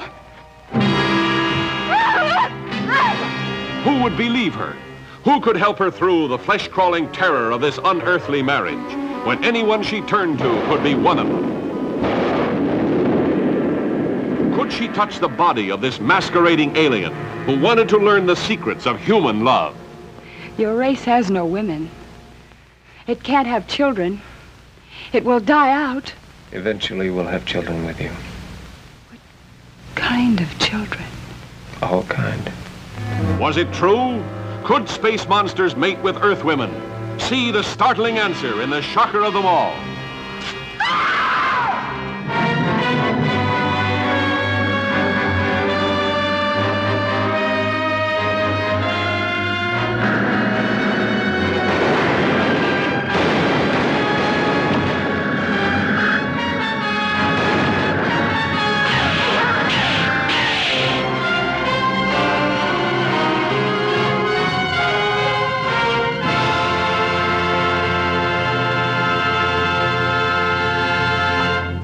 I really like that one, Richard. Uh, how would you summarize it? Put it into some eloquent words for us. Okay, so you've got the character of Bill Farrell. It's the eve of his wedding, and uh, he he's driving after the bachelor party and kind of sees a body on the road, and he gets out of his car, and the body's not there but there's an alien and uh, or we assume it is right? Because we see this glow and he gets kind of consumed by this weird smoke mixture and he disappears. Well he's been touched by an alien and he ends up showing up the next day. He's late to the wedding and his uh, bride to be marge is just all out of sorts but the wedding goes off but unfortunately the wedding isn't quite what she anticipated. Her honeymoon night is a little different and we eventually see that marge is writing her mother to say that bill isn't the man she fell in love with. Uh, soon of course she she begins to see all sorts of things that kind of makes her wonder if bill really is the man she married uh, or fell in love with and she starts trying to tell the townspeople what's going on. Nobody believes her but yes the town is being invaded by space monsters. The whole thing, though, is you know, could it be that Bill's not the only man in town that's no longer human? And is he really, is he a bad alien? I don't know. I think that's that's kind of the fun of the movie is that as we see Bill and his relationship with Marge, the alien version of Bill, he begins to kind of fall in love with her. There's an affection of sorts that he's having. And we're seeing different aspects because, of course, along the way, his friends become aliens as well. And they all kind of have a different approach. You know, one is kind of comfortable with the fact that, you know, that they're settling into this this new world but not necessarily falling in love with their their spouse like Bill is. And then you've got another of his friends who just thinks you know humans are just worthless. You're going to be getting these different aspects from the from the aliens, but we find out more about essentially why they're here, and it's because they they need to mate. They need to find women. Their women are, have uh, have perished, and now they've come to basically take over Earth and repopulate, and kind of like the Mars needs women, right? They they need women to to further their race, but it might not be as easy as they think. Yeah, so a little more details on that. The, they come from the planet in the Andromeda system. Bill eventually explains to Marge, and it is this weird relationship where she knows what he is. I think he probably knows that she knows, and yet they continue living together, and, and that creates some kind of interesting tension. But uh, he explains to her that uh, in this on this planet, the sun became more intense, and, and the women all died. So she asks him, Well, why did you come here? Like you said, it's to mate. And she asks, Well, did you love your women before they died? Nope. We came together for breeding purposes only. They're there for one reason. That was the same reason they had back on their planet, I guess. Yeah, it's like they that's that there wasn't the the human connection or the emotional side of it, and I think that's where interesting as the movie progresses, you begin to see that that Bill starts to to realize that there's more to being human than just having the form, um, and he begins to see see the advantages um, and and begins to to see the the positives. And I think that's in, that's a contrast, of course, is that his other aliens and friends are not necessarily on the same same page as he is. Like I said, one has kind of disdain for humanity, the other just kind of seems to be more matter of fact. And where you know Bill is is developing feelings for Marge, and and you know, kind of towards the end of the movie, when she kind of puts things together, there's a comment that he makes right about the guest bedroom. And he says like what a wonderful concept you know welcoming guests or something. You start to feel sympathy for him a little bit. Yeah he's still he's he's taken the body of the real bill and of course we find out what's really happened uh, to the real bill and then you you know some sympathy you may have is kind of changed a little bit because there is kind of this insidious plot. But as far as the aliens go the alien bill isn't really a bad guy. I mean you know he's not a good guy but he's not like this you know he's not necessarily doing anything horrific. He's just trying to do to keep his race alive and he's beginning to have doubts along the way as like is this really the way to do it though and that's Yeah. where you start to get sympathy for him a little bit Oh yeah, and the ironic thing is at the end the tables have turned, and he tells Marge, "You've changed. You're not the same woman I married." Yeah, and that's because as she became, you know, learned more of what he was, and she's never, even though his feelings may change, she's never like attracted to him and like, oh, well, we can make this work, you know. So Yeah, he, yeah. comments that she's changed.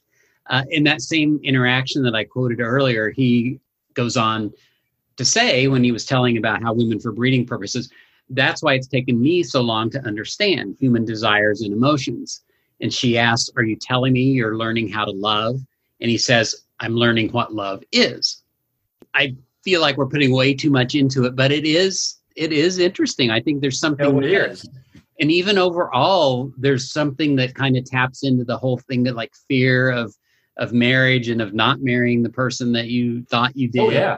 and uh, having children you know she wants to have children desperately she's going to the doctor nothing wrong with her there's a, there's a lot of real world you Yeah. know stuff that often didn't even get talked about in 58 movies and that's right there's a, a thought of the kind of what they would do a decade later with with star trek my first of two star trek references here but what star trek was able to do is they were able to take real world scenarios, real world topics that wouldn't fly through the censors of the day.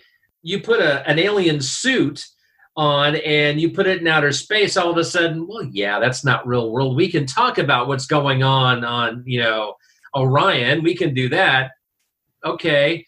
All of a sudden, people can see through that and they can see that the topics of, of you know racial equality and and and you know all the things that Star Trek was able to to sneak past the censors. You get that in this movie. There's there's things in this movie that would have made it entirely different had you not had the the fact that there's space aliens in it, and the fact that they they they put that wrapping that outer space alien wrapping around it gets you talking about topics that you normally wouldn't. Yeah.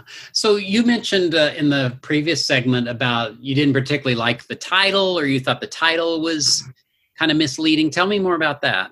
So when I when you think I married a monster from outer space, it immediately takes me to titles like I was a teenage werewolf or I was a teenage Frankenstein, which is interesting because the director Gene Fowler Jr. directed I was a teenage werewolf. From what I read, he he he understood the reason for the title. He wasn't a fan of it because he felt like it uh, overshadowed what like what we just talked about. So there's definitely some messages here in this movie that are getting overshadowed by this sensationalized title. Well, that's what the studio wanted. They wanted that sensationalized title, and then even like the images to this day that have been used in the VHS and the DVD releases. The image of, of Gloria Talbott on the cover wearing the veil and she's screaming, which is not in the movie in any way, shape, or form you got the alien, you know, the, the vision of her husband and the half alien face in the background. Immediately, to me, makes you feel like you're going to be getting this kind of cheesy kind of flick that ultimately this isn't. This is a, a pretty straightforward movie. I mean, yeah, you're dealing with aliens and things like that, but it's never at any point cheesy, I don't think. In fact, some of the special effects like when you first see the image of the alien it's like through this this this lightning outside and the lightning flashes and you see the image of that, the face the alien face coming through that's pretty darn effective for 1958 it still works you know in 2020 as far as i'm concerned it's a good visual. And i think with the title of it and like i said like the images of the dvd just kind of continues to perpetuate that sensationalizing that aspect when it's it's yet you're dealing with aliens and and marriage and stuff like that. And never in an overly cheesy way i don't think. Interesting that this movie is coming out on blu-ray. Is it? Yeah and from a company called imprint i think it is a uh, european release uh, i'd never heard of imprint before hmm. but this uh, in the price tag is is rather pricey. It's forty three dollars on Amazon, oh. but the cover is a cool cover. It's a picture of the alien, and does like there's you know there's no screaming woman on the cover and you know in a veil. They've gone with a much more traditional sci-fi cover, modern, but yet I don't know. I just I'm really impressed with with the cover of it. But again, I, I don't know imprint if that's a foreign a foreign company or not because uh, the specs on the Amazon listing, I, I, think they even reference that it's like a foreign release or something, but it didn't say specifically that it's you know what region it was. Huh. I don't disagree with you. However, I love the title and the marketing. And I just had a side thought as you were talking. Do you suppose because it was paired up with the blob and maybe they tried to make them more compatible, so they gave it like a sort of a lighter, funnier title to make it seem like it went with the blob since it was supposed to be a double feature? Could have. I mean, I mean, oftentimes when they did double feature releases, I mean, sometimes the movies have absolutely nothing to do with each other, right? They're like night and day. In fact, when I was you know, doing my early research, looking at the original drive-in ad for the outdoor theater. So the Blob and I Married a Monster from Outer Space, that's playing February 1st and 2nd.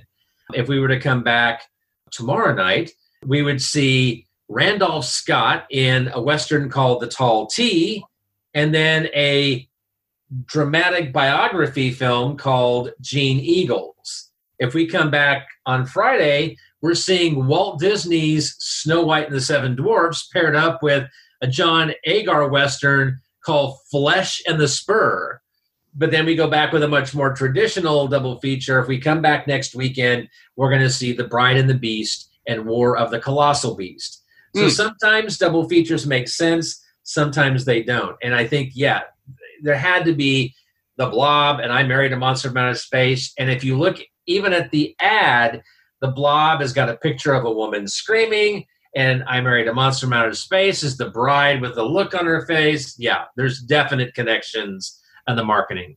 Absolutely. Back to the title. So I also I don't understand it, but I think there's also a an intent. There were a lot of movies that were I married something.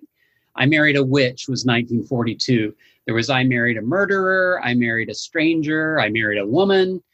So that was like a thing, and I don't know if they're trying to evoke you know something from those movies, but I love it, and I love that art with the bride. It it makes me want to see it. I don't know that me personally, it really plants what I think the movie's going to be like. Um, so I don't really find that contradiction as much as you do, but I totally understand what you're saying. and I can I can tell you that using our our wondrous technology, I was able to flash forward to 2020 and use the this thing called the internet, which doesn't exist here in 1959. But I can tell you that Imprint is actually an Australian uh, Blu-ray company, so it is a foreign release, which thus the price of forty-three dollars makes total sense. Um, looking at their their site, I was able to see that they've got a a, a really cool Blu-ray edition of When Worlds Collide, and uh, gosh, that gives you reason to have a uh, just another reason to have a region-free player when you see some cool releases like that that we're obviously not getting in the state. Uh, I'm going to say, well, it's just a matter of time before Shout Factory puts it out, but I don't know. Warner Brothers seems to have it, so if anything, it's probably going to be a Warner Archive. Yeah, and, and I can tell you that finding a DVD copy, you're going to have to shop around. You can get a, a used copy of this movie for less than twenty dollars, uh, but it is out of print, and so don't pay more than fifteen or twenty dollars for the DVD because if you if you really want a brand new copy, you can look to be paying forty or fifty dollars for it. Um, and I actually watched it on uh, uh, whatever Apple's movie thing is. Uh, I had at some point gotten a free digital movie for something, and that's the one I got. It, it was a great, great digital picture.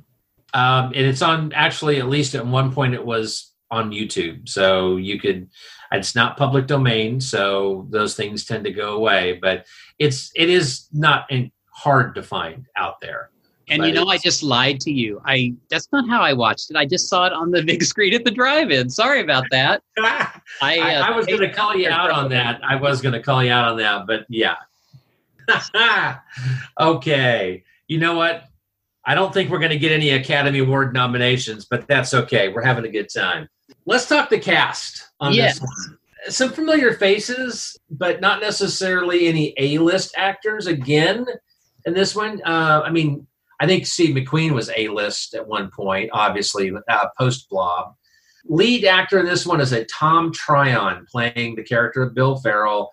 A lot of television work, and I've seen him in television shows. He he was a familiar face to me, not a familiar name. Gloria Talbott, it was a familiar face playing his wife Marge. She did lots of TV work as well, but she did a few other genre films. The Cyclops, Daughter of Dr. Jekyll, The Leech Woman. That's a movie that I want to revisit at some point. That's in one of those classic sci-fi sets that Universal put out that were Best Buy exclusives initially. That was one of those films, and I think when we were when Carl and I a while back were watching The Incredible Shrinking Man, the trailer for The Leech Woman popped up, and she kind of looked at me and and was like, "How come we haven't seen that?" And I said, "Well, there's a lot of movies on these two sets we haven't seen." So I tend to forget that those sets, but there was actually when those sets came out, there was a, a ton of cool stuff that hadn't been released. Some of it hadn't even been released on VHS. Okay, so you have Peter Baldwin. May I interrupt you? Yes, you may. I would like to talk a little bit more about Mr. Tom Tryon. Absolutely. He was an author and he wrote two books that were turned into movies that are really, really good. Uh, one is The Other from 1971. That was a theatrical movie. It's about the little twin boys. Uh, they're they're like uh, modern gothic sort of. I don't want to say western, but living in the country kind of gothic stories. Ah, okay. The other- and the other is the Dark Secret of Har- Harvest Home. The book was just Harvest Home. He wrote that? The movie. Yes, he Oh is. my gosh. He, he has more writing credits than he does as acting, and some good, in my opinion, stuff. I think he's really perfect in this role. He's, depending on your taste, he's very handsome, but he's also very unusual looking. Uh, he's dark. He can be kind of scary looking. I, I, this is going to sound like I'm obsessed or something, but he's got he's very he's got a he's built well. He's got a, a good body, but it's very thin. He's very lean, and so all I'm what I'm saying is that to believe that he was inhabited by an alien is uh, I think it's good casting.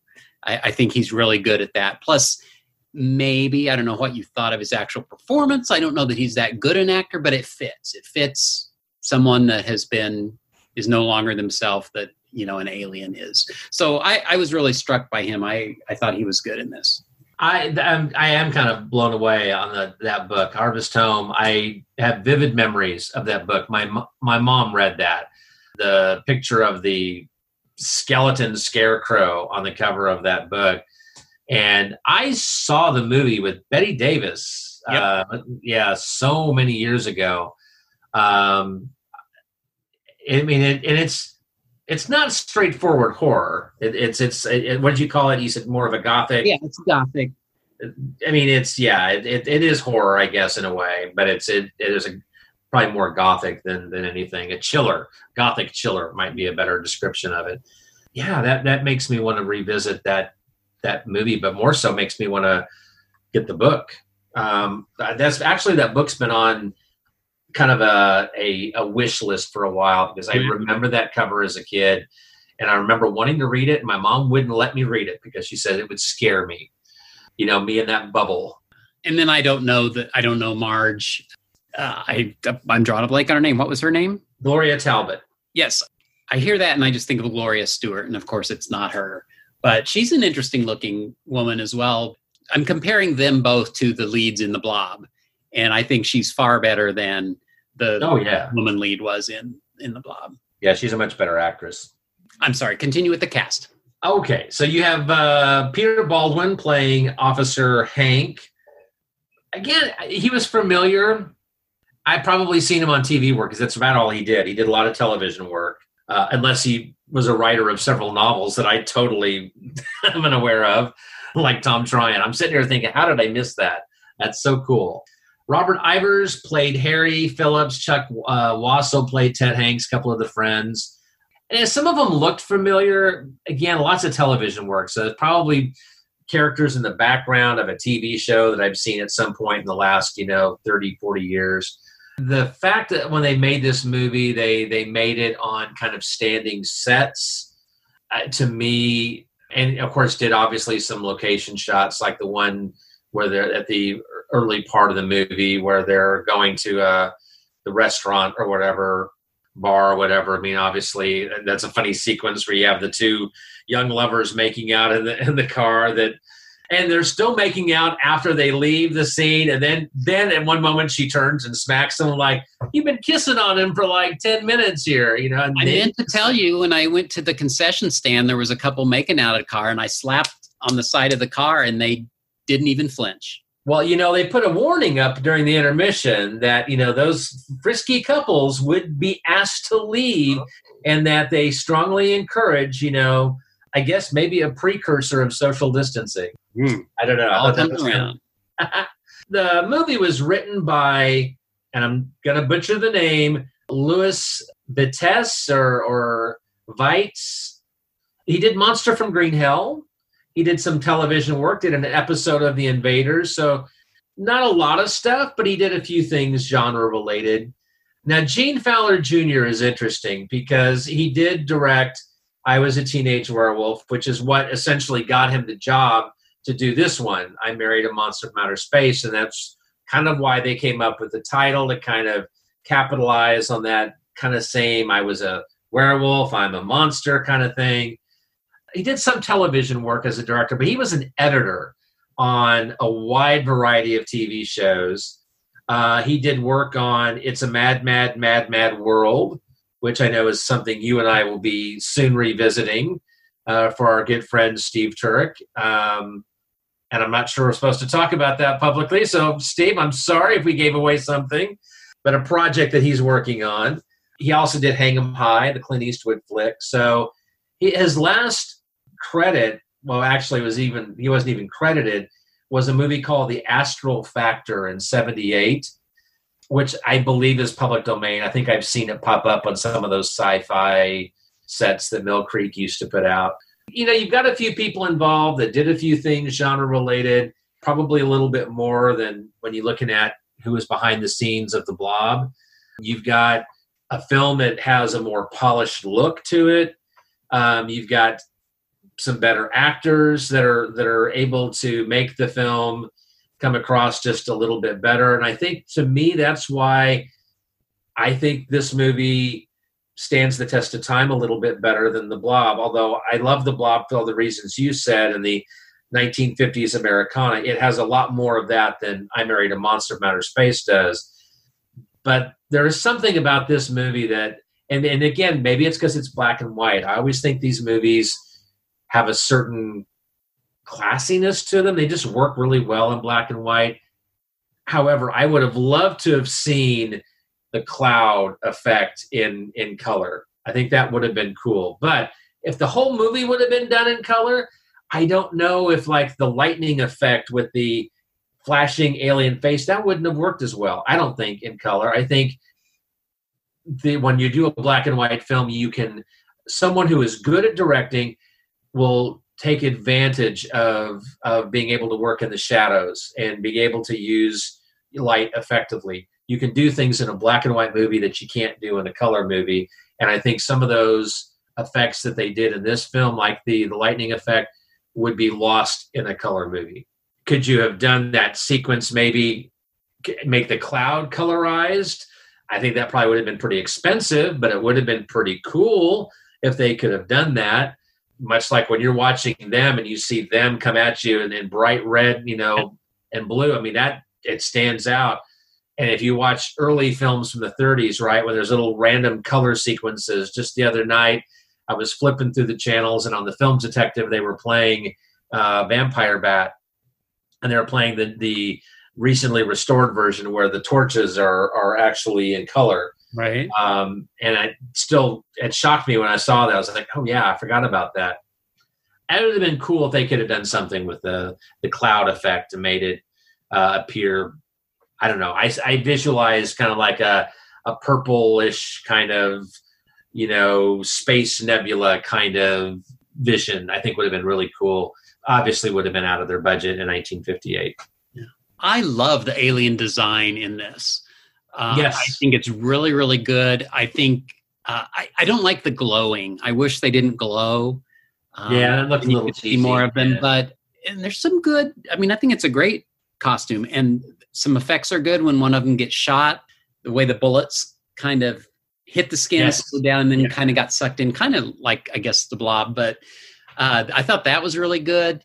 I uh, eh, I was going to say I wish we saw more of him, but I don't think so. I think that was fine. But uh, and I just keep the more we talk about this, why isn't this really talked about very much? Do you think it's just because of its availability? It hasn't been widely available. I mean, I think this is really good. I, yeah, I, you know, I yes, I agree with you. I want to backtrack just a second, you know, and talk about the makeup work. Uh, Charlie Gemora is the one who did that, and he's got some interesting cred, you know, genre creds to his name. In fact, he was uncredited. It's one of his very first movies was Island of Lost Souls in '32, uh, but he also did Doctor Cyclops in '40. He uh, he was a lot, a lot of mainstream films as well along the way. But uh, he was involved in the Naked Jungle in '54, the Ant movie with Charlton Heston, big films like The Ten Commandments and Around the World in 80 Days. Right after I Married a Monster from Outer Space, he did The Four Skulls of Jonathan Drake, which is another movie that I've always kind of enjoyed. It kind of has that made for TV ish quality to it, yet is really entertaining. And I think that's, yeah, th- this movie coming in the late 50s, you were starting to see maybe some some darker subjects being introduced in films and we were still a decade away from night of the living dead think about some of the movies that we're going to be checking out next month you, you know like films like horrors of blood and stuff you're starting to see we're we're entering into the 60s right and we're starting to kind of push the envelope a little, bit we're seeing some slightly darker films and and this movie, maybe if it was made five years earlier, maybe it would have been given a bit more love. We were seeing a lot of giant bug movies.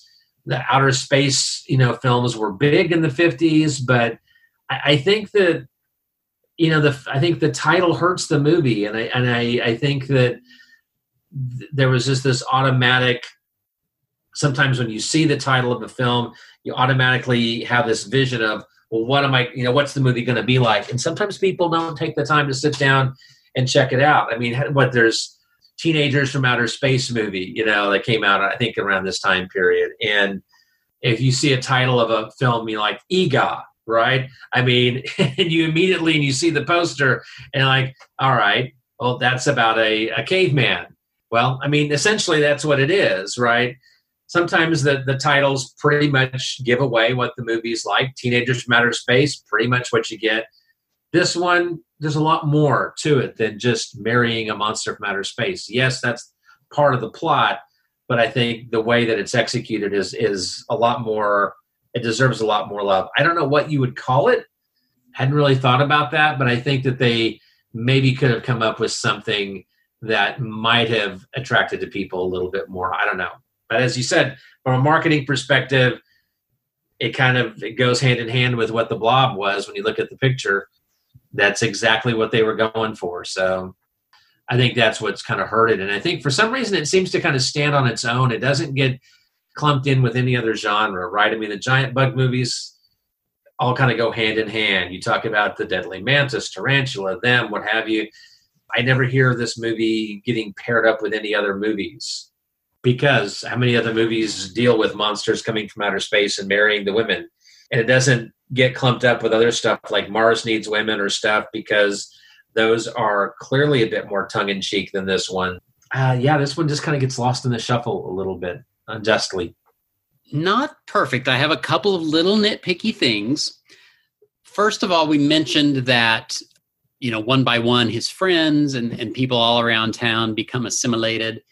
And one of them comes over to their house and uh, in the ruse of business and you know uh, bill keeps wanting to get the contract. It's like he doesn't know the other one's an alien and so yeah. that was kind of odd to me do they not know recognize each other in the human bodies the other thing is there's sort of a hint that this is going on worldwide or i guess no let me take that back you kind of wonder if it is and at the end I think you know it is because all of those flying saucers leave the Earth. Yeah. But is it this one little incident in this one little town that caused all the aliens to flee? I just thought that was kind of weird. I mean, I could see that little cluster in town leaving, but for every single alien on Earth to leave. Yeah. So, like I said, nitpicky. That, but, that actually happens in a lot of other sci-fi movies, right? I mean, when they when and you think about like War of the Worlds, for example, you know, it's like it's one little pocket. You try to visualize, well, you know, would the aliens give up that easy? And there's a, a TV show a few years ago. I can't remember the name of it. It's like something with skies in it. It was made for TNT. It dealt with aliens and stuff. And it seemed like, you know, just because like the one one group of aliens were defeated, that they all decide to, oh, time to go. Yeah, yeah. That's that's kind of a um, sci-fi plot point that sometimes you just have to kind of overlook a little. I guess it indicates maybe they had a hive mentality or something, and yeah, yeah, good. Absolutely. Why wouldn't they recognize each other? it's all right. What else you got? Well, I, you know, I, I wanted to say this was kind of similar to Invasion of the Body Snatchers, Yes. and, and, and there's a lot of similarities. But I think we we get a different take from these aliens as opposed to the Body Snatchers. I feel like they're a more emotion, obviously potential for these aliens, whereas in Body Snatchers, I don't think there's any emotions involved. It's just very point blank. They purge those emotions. Yeah, a couple of things. One, uh, a Star Trek reference that I almost missed from the the cast. The Doctor, Doctor Wayne, is played by Ken Lynch. Um, he appears in a 1967 episode called "Devil in the Dark," which is the one with the Horta. He plays the humans in the mining colony that initially wants to kill it, and then realizes that well, there's more to the the Horta than just a mindless creature. And did you know that this movie was actually remade in 1998? I did not. I did not either. With uh, actors Richard Burgi or Bergie and Susan Walters.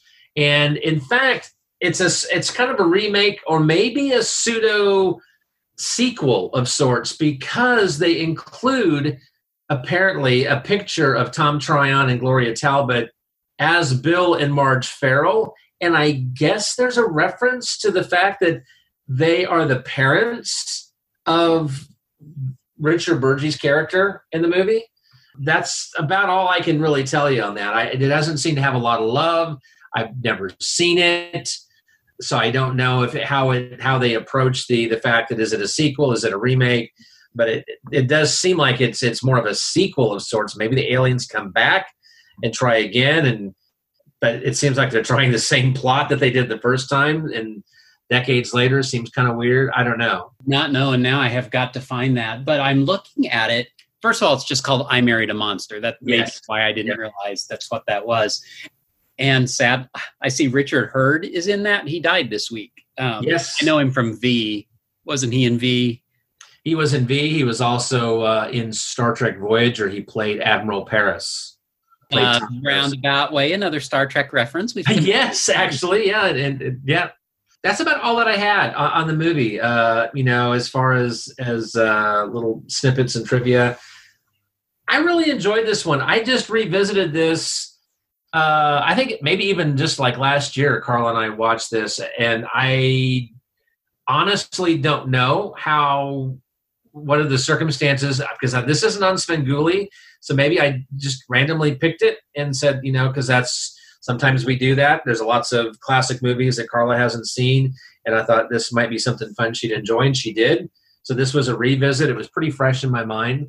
Uh, I enjoyed it just as much as I did the last time we watched it. I would like a better copy of it, although the copy I have is is not bad. My personal collection is an MP4 off of YouTube, and it's not bad. I'd love for us to get a Blu-ray copy of this movie here in the states, but it, you know, all depends on rights issues and who owns the rights. And with Warner Brothers owning it and having the most recent version of this been a archive collection, pretty much I think once a movie goes into the archive collection, that's it. I mean, I, I don't, I haven't seen them make any effort. I don't believe to take DVDs from the archive collection and put them out on Blu-ray or do any extras or anything like that. So this this movie may be something that encourages people who have region free players to seek out the Australian Blu-ray of it. Could be interesting. I don't want to go off on a tangent, but I am really, really down on Warner Brothers these days. Uh, you know, we talked way back we talked about Doctor Sleep and how they poorly marketed that, Birds of Prey. What they're doing with this uh, HBO Max thing, which I still do not understand. What is that? Is that HBO plus other stuff? What's going to happen to HBO? They're taking stuff from DC Universe and putting it on there instead of on DC Universe. And I know that Yeah. hasn't been really doing well, but I finally got it and I love it. That's where I'm reading a lot of my old comic books.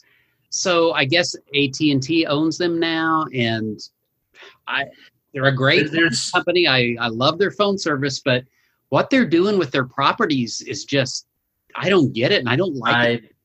totally agree. I, I with the the CW, for example, if you you know you you go in on a tangent, I'll go on a brief tangent and think that well, how they've handled the home video release of Crisis on Infinite Earths is is a big tragedy. They put so much marketing into this big five part story, right?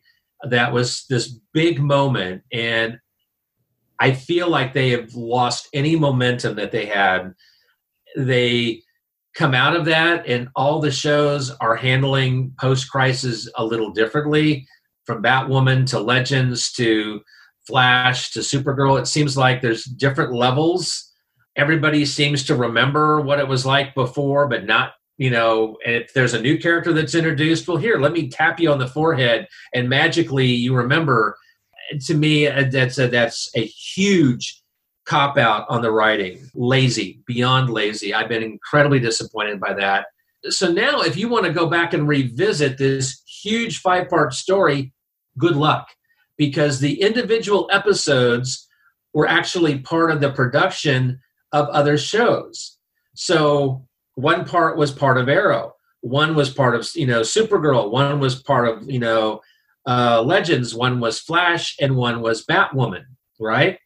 So those individual episodes are put as part of the package of those shows when they go into syndication or go rather go into home video release. So like if you want to watch it on Netflix, you've got to go to The Flash and then you got to go to Arrow and then you've got to go here. When you get them on Blu ray for home release, you're going to have to do the same. You're getting one episode. You're, they're not adding all the other episodes. Oh, and by the way, Batwoman isn't on Netflix. It's going to be on HBO Max. So that one episode isn't going to be there. It's going to be on another streaming service that you're going to have to rent or you know sign up for. Absolutely horrible. Add to the fact that you know you've had the coronavirus, which obviously you can't prevent, but it's it's halted the production of shows. And they wrapped up the seasons without the big cliffhangers. They did the best they could. None of the shows are coming back until 2021. Supergirl is not coming back until the summer of 2021. There will be approximately, from what I've been told, at least a 12 to 13 month gap between the final episode of Supergirl and where they pick the story up next. A year later, you're going to lose a lot of momentum there. Uh, you've got the recasting of Ruby Rose and Batwoman. I just, and that's classic Warner Brothers, right? They don't know what they're doing. Now I've heard that what's his name, um, Henry Cavill, is coming back as Superman now, but they're not going to give him his own Superman movie. He's going to be featured as Superman in other films. It makes none of it makes any sense. Warner Brothers, AT and T, DC, the whole lot. Just you know, I sit back and I, I think, well, somebody somewhere has got a plan. They don't.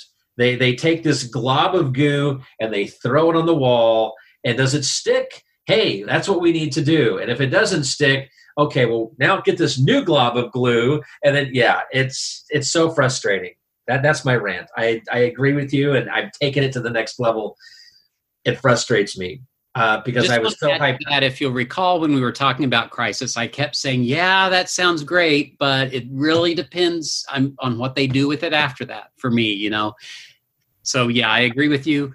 I think it's a jump the shark moment for the for the Arrowverse. Honestly, I think they're gonna, and the the virus is just going to anticipate it, and and I think that any momentum they had is has been lost, and I think that uh, that's, in my opinion, I could be wrong, and if I am, I'll, I'll be very happy to to admit it because I really did love the Arrowverse shows, but I think their their peak was Crisis, and I think coming off of that, we're we're now in the downhill stretch because there's been absolutely no talk about the Arrow and the Canaries possible series because and that ended in a cliffhanger. That episode ended with his son being taken away. They introduced the, this this story and then they're not doing anything with it. it. They're they're dropping that entirely. The show hasn't been picked up for a series.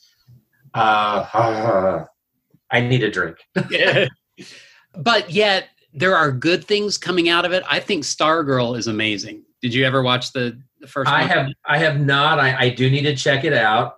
I do. I am curious about Doom Patrol. Doom Patrol is great. So, and that this is where I'm becoming really, really fond of DC Universe because those shows were on there. But now, see, I'm even disappointed in that because Stargirl, and you can tell it has a different style than the CW shows, and it's the same style as the DC Universe shows.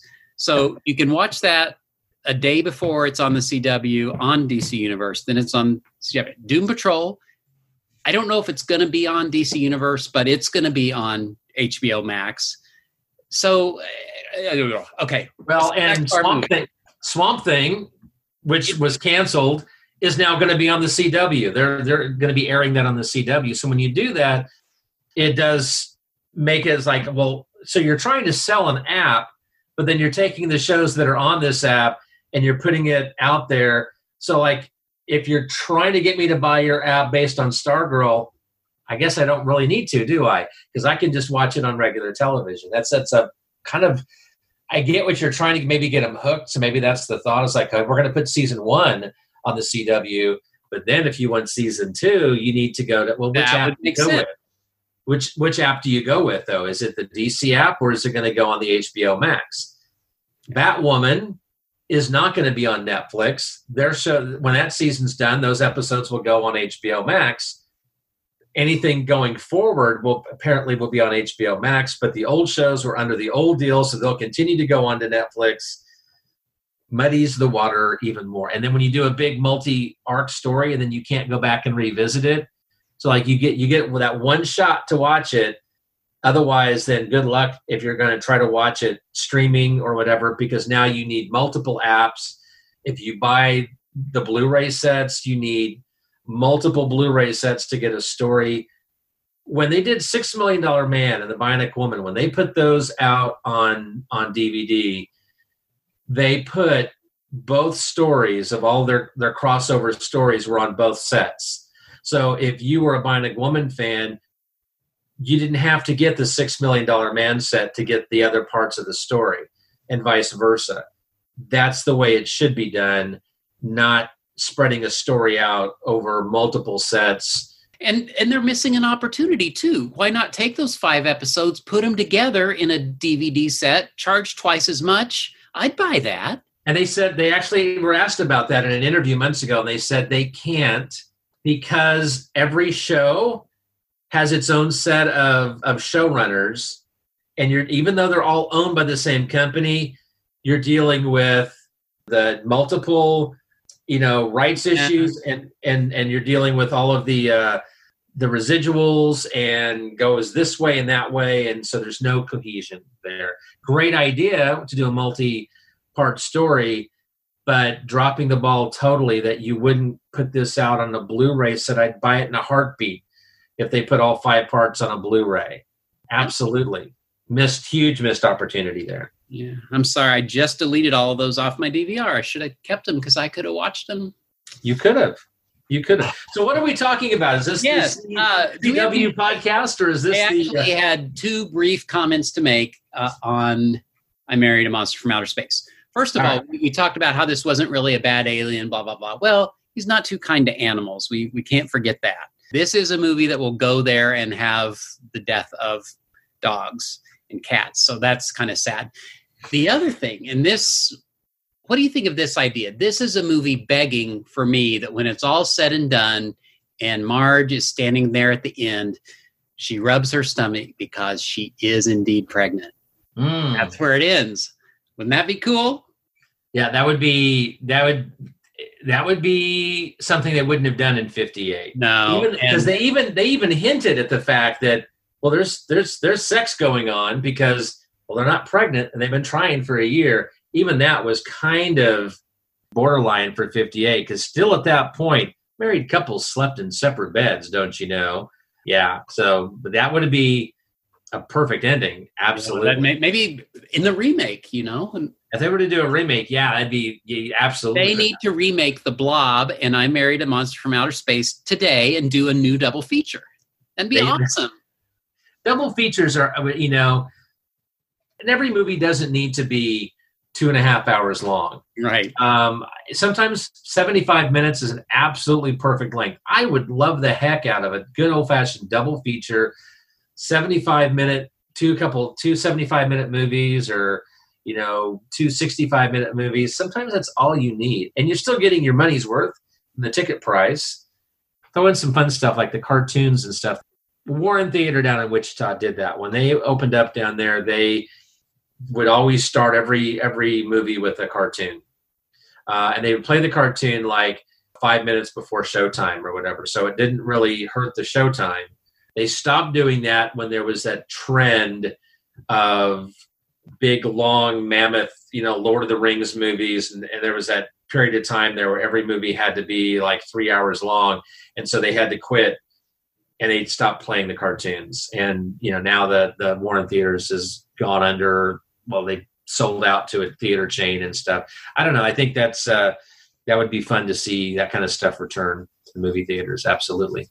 Well, gosh, I think we're one of the last cars here. I think we better um, get the heck out of here. There- There's a couple more things look like they've got to tell us, but I think it's time to to fire up the Wayback uh, Home machine and uh, let's see what they have to say, and then uh, maybe on the way home we can we can go through our, our usual to wrap up the this club meeting. We can talk about news releases and anniversaries and birthdays, and maybe even tell people where we're headed next month.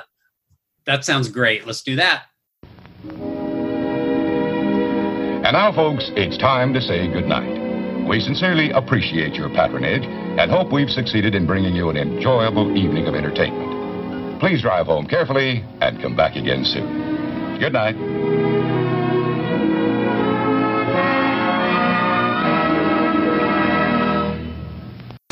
Your attention, please.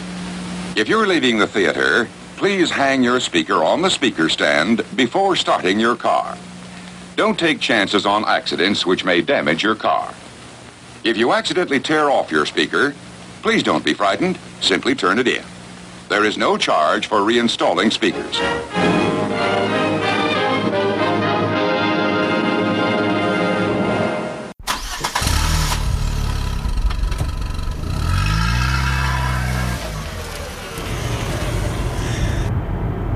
Was really fun, Richard. We we need to do that again. And you know what? I really think they appreciated our patronage, don't you? I believe that they did, and, and I know that I got my proteins from my uh, my hot dog and Sno-Caps. You know what? I forgot to say the Star Trek references. I kept expecting you to say one, and you didn't. Now, does it count if it's a reference if it's uh, equipment, not a person? Uh, it could, yeah. What's, Uh, what's the supposedly the guns the aliens used and I married yes were looked like sawed off versions of the the Star Trek thing. I, I yes, I, and I mean, uh, I mean that's like oh, so many years before they used and and uh, different studios. I don't know. I suppose the there could be a coincidence. Could be maybe they found an old prop and kind of went with that. I don't know. I I remember reading something about the Klingon hand weapon props, but it's been so long ago. It might just be more coincidence, but I don't know. That could be a Star Trek reference that I totally missed. Well, you know, they're everywhere. No, No Doctor- Doctor Who references, though, unfortunately. All righty, so let's go to our June video releases. I started looking at this month, Richard, and we remember we were wondering what effects the coronavirus would have on releases. And man, the first couple weeks I thought, oh, this is it, this is the effect. But uh, in a lot of months, there's not really stuff till the end. But we have a few notable in June. On June 2nd, they came from Beyond Space from 1967 is coming out on Kino Lorber. Uh, I finally saw it on YouTube or something. It's an Amicus movie, so I've always wanted to see it. Wasn't that great, but I I think that it's now going to be more readily available, so we'll probably be more seen and more more talked about. Who's in that one? Is that is that the one I'm thinking of? Why would they ask me that? Well, the aliens at the end revealed. I think isn't it like where there's like in a in a English village or something or a town, and they're like outside the town. So Robert Hutton and Jennifer well- Jayne, they have these weird goggles that look like 3D. Yeah. yeah. What's the rest of the cast? Uh, nobody I know. Jennifer Jayne, Zia Mohyeddin, Bernard Kay, Michael Gough. Yeah, yep, yep. That that's that's it. All right. Yeah, that's that's not that's not a bad flick. I, I actually like that one. That's kind of fun. Uh, I don't think I like. I rated it a four out of ten. So, I mean, relatively speaking, a four you can still enjoy that movie. oh yeah, I, I enjoy to some extent. I mean, I have seen films like Bloodsucking Freaks and Cannibal Holocaust recently, so a four star film, hey, I'm all for it. Absolutely. All right, on the 16th, we get nothing on the 9th, but on the 16th, we have the giant spider invasion from 1975 on a label called Dark Force Entertainment. I don't know if I have any DVDs or Blu rays on from Dark Force. And then uh, Paramount is repackaging Friday the 13th once again, but I it's a steel book. I don't know if there's been a steel book before Friday the 13th, and the art looks really cool. So, For some reason, I thought there was. yeah, I, I thought so too. Uh, the 23rd, and I, I wonder if we've had a couple delays because I swear the Spider from 1958 was coming out earlier, uh, Earth versus the Spider, as well as on the 30th, Frankenstein and the Monster from Hell from 1974. I, I thought they were coming out earlier than that, but regardless, they're coming out in June. As is Orca the Killer Whale from 1977, also from Shout Factory. So a few things here and there coming out in June. Um, you, I think you missed one. I missed one. What did I miss? Murder by Decree. The it's a Sherlock Holmes movie, tied it into our Sherlock Holmes month. Uh, it's coming out June 23rd from uh, Kino Lorber, and uh, this is the first time that it's going to be out on Blu-ray. Uh, this is a fun flick. It's got Christopher Plummer as uh, Sherlock Holmes. It's got James Mason, uh, Sir John Gielgud, uh, Anthony Quayle, Susan Clark, Genevieve Bujold, and of course it's it's uh, it's a really fun flick.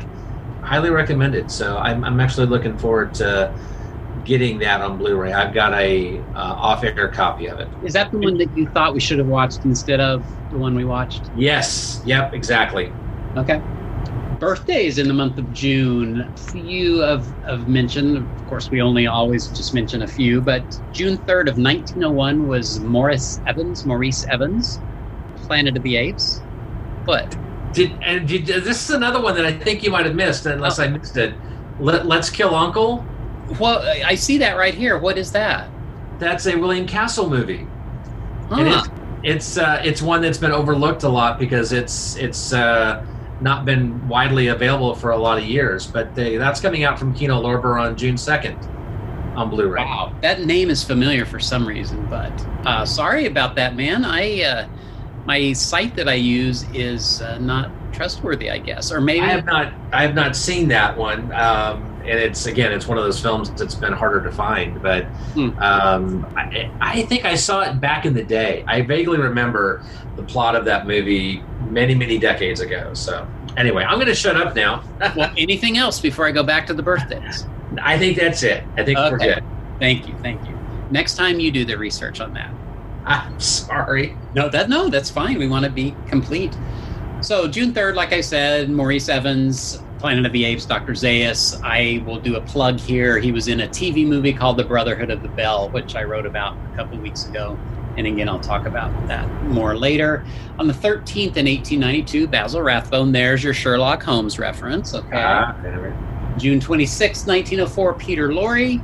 And June 29th, 1920, June 29th, wow. Am I calculating right? 100 years later this year? 1920? Yeah, yeah, it'd be Wow. Well, Steve Sullivan will be sitting watching TV all day because it's Ray Harryhausen's birthday. Is it really?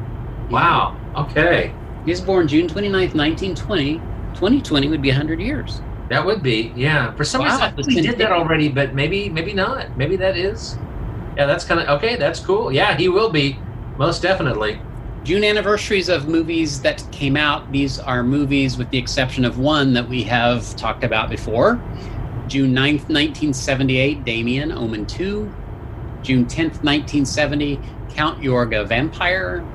June 11th, 1969, The Oblong Box.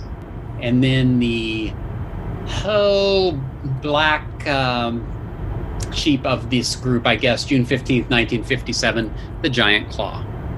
Ah, The Giant Claw. I love The Giant Claw. I love, dearly love The Giant Claw. Gosh, how are we going to pass the time till we get home? Why don't you tell me what, what's going on with you, Richard? What are you up to? Well, uh, you know, in the month of May, I, I spent the month taking a look at Vincent Price non horror movies.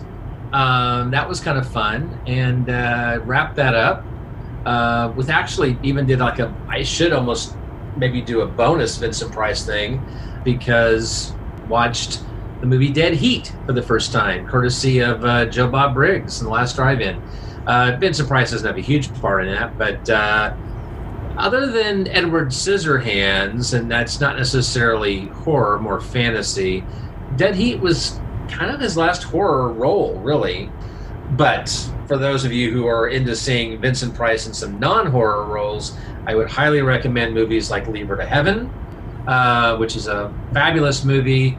Uh, I would also uh, really recommend The Whales of August. If you somehow skipped that movie, as I did for so many years, that's a really excellent film. A little sad, but really incredibly well done. And it's got Lillian Gish and Bette Davis, Harry Carey Jr., Ann Sothern. That's a, that's a fun flick. And I'm kind of uh, we're we're going kind of switching gears a little bit as we get dive into summer. Over at uh, kccinephile.com, we are doing a summer with Stan and Ollie. Uh, we did Marx Brothers movies last year, and that was fun. It was a nice kind of lighthearted break. And so this year we're diving into uh, the films of Laurel and Hardy. They did a lot of uh, short subjects, but then they also did a lot of feature films. So rather than cover every single thing they did, which would be impossible or very time consuming, we're covering just the feature films and film, films that they were actually stars in and not just cameo appearances. They did a couple films where they were like kind of featured guest stars that were I'm going to talk about but not review them the same way that we're doing the other films. And that'll take us all the way through the end of summer in September. We'll have to do some doubling up towards the end. They did a lot more movies than the Marx Brothers, but that's been a lot of fun. I haven't seen some of these Laurel and Hardy shorts in 30 years, honestly. So it's been uh, that's been a lot of fun, and that's kind of what we're doing. I think there'll be some other stuff over the course of summer. Nothing really, no series or anything coming up. Kind of just wanting to revisit some films and, and some stuff that I don't know. I may or may not talk about. Carl and I recently watched the first two Mummy films, and going to revisit the the third Mummy film. I'm talking the the Brendan Fraser movies wanting to, to, to revisit the Back to the Future trilogy. Haven't seen that for so many years. The Indiana Jones films, kind of summer-ish films in my mind. You know, kind of fun summer trilogies. Or how many films? I guess there's five, four films in Indiana Jones, on a trilogy. Nonetheless, um, uh, yeah. I mean, that's just kind of uh, kind of going into the summer without any major plans other than Laurel and Hardy. Uh, other stuff will come along the way. I think we're going to see some Santo films, which I may or may not talk about. And then still doing my uh, OTR Wednesdays, uh, which is always fun, just throwing out some old time radio shows. Kind of tied that in this last month with some Sherlock Holmes and Vincent Price. My uh, regular monthly feature on uh, the Mihmiverse, and I sit here. It's it's May 30th as we record, and I don't know if I'll be coming up with an idea. I, I have I'm just totally caught off guard that it is June. I was going to ask you what the this month's topic was. I don't Love know. what we did last month. Thanks for the the uh, cross plugging or cross promotion. That was nice to tie it into us. So I, I yeah, I may have to I may have to come up with a plan to kind of do the same. I don't know. I have to. This kind of caught me off guard. June. Hey, can you uh, can you find a copy of uh, Where the Blob and and watch that and tie that into I may do that. I might do that. If, if, it's, I'll have to reach out to Mr. Mihm and see when my deadline is. Um, usually, he sends me a friendly reminder, and I haven't got one yet. So, we'll see. If I, if you know what, there is no June Kansas City Crypt. Uh, there'll definitely be one for July, and I will be featured on the June first Dread Media episode number six six six um, he has got a You think our episodes are long? Episode six six six is over seven hours long. Holy cow! Let me let me pull up and tell you what what he's uh, what he's doing here. Are you going to be on live like you were for the whatever he did before when you kind of sort of yeah he i it's i recorded it already with him and, and i was and his whole thing is he's wanting to ask his guests kind of what's what's your favorite satan you know whether it's film print comic what have you is there is there something out there that no know, that- spoiler alert don't tell us what you said I, I do a fun one I, I, in a movie that I'm willing to bet most of you haven't seen. I watched a movie. It's not my favorite, but I watched a movie about someone who's who's prominent in the satanic community, or he wanted to be prominent, and he's really more of a of a sideshow kind of person. Yeah. Anyway, uh, we talk about that movie, and if you are a patron of Dread Media, Desmond Reddick actually did a commentary for the movie that he and I talked about because he had never seen it. I inspired him, and so he threw that out there. So if you're a patron, you actually got that a couple days ago, where he he sat down and, and gave his thoughts on this crazy movie. Here's the stats for the show. Uh, giving out a plug to someone else's show, but episode 666 being over seven hours long, I believe we'll have 37 guests, 36 interviews, 31 audio clips, seven songs, and yes, seven hours and 16 minutes. He had to send it in two parts through through uh, for the patrons. It will be a one big massive file when it goes onto your various podcatchers. I am proudly one of those 37 guests. you got to tell me if you figure out at what uh, minute you are because you know i don't listen to that whole I, I, you know, I normally don't do that, but I will in this case because that that is a time commitment for anybody. And sadly, I finally think I just got caught up on Dread Media, and then this seven part, seven hour episode comes in. I will when I post that. I'll figure out where I'm at in the mix. Might take me a little while to figure out where I am in seven hours, but I will give everyone a heads up on that. So, um, and we had about a I think a I'm not sure how much it's going to come through, but roughly about a 10 minute conversation might be a little more than that, but kind of a fun conversation on this movie that is uh, readily available. I obviously when it when it goes live, um, I'll post what the movie is, what we talk about, and uh, I'll throw out a link to the movie on YouTube. It's an interesting pseudo documentary on uh, on a name that many people will will will know. Hmm. Can't wait. That's what's going on with me. What about you, sir? Well, same old, same old. I'm in a pretty good routine of, of posting Mondays uh, movie review, Wednesdays DC comic guy. I did just finish Wonder Woman Without Powers, and we'll be going now for the summer into Freedom Fighters. Gave a little. Well, let me just say real quick. I, I loved your Wonder Woman series.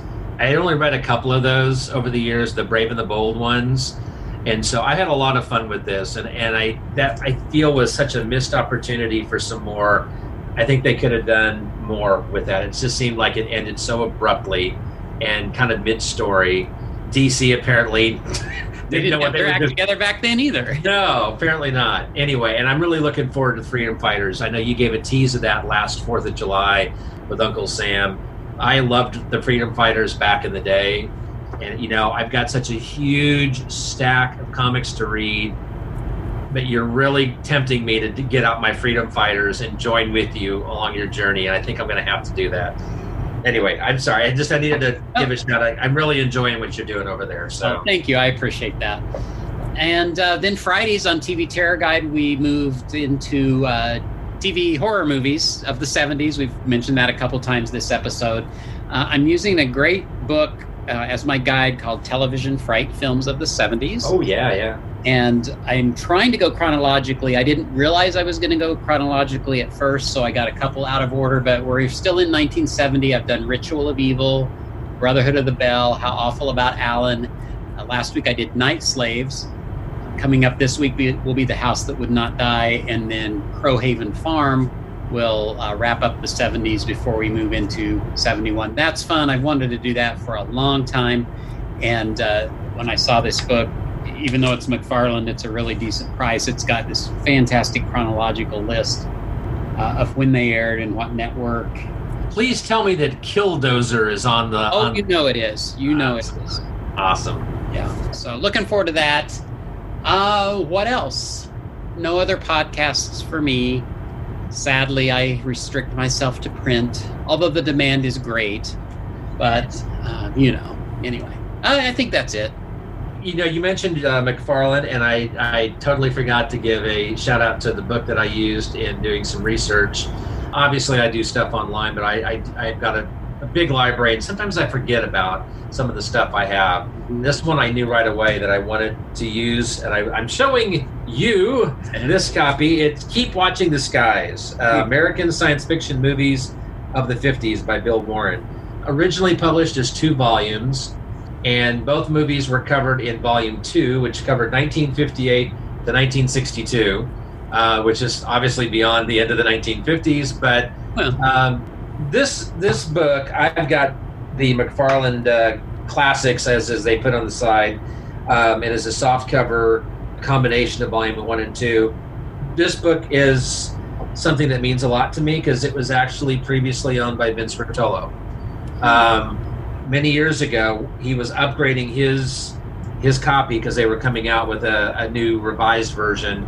In order for him to get that, he said, "I've got to do something with my original copy." And how So- fast did your hand shoot up in the air? Do what?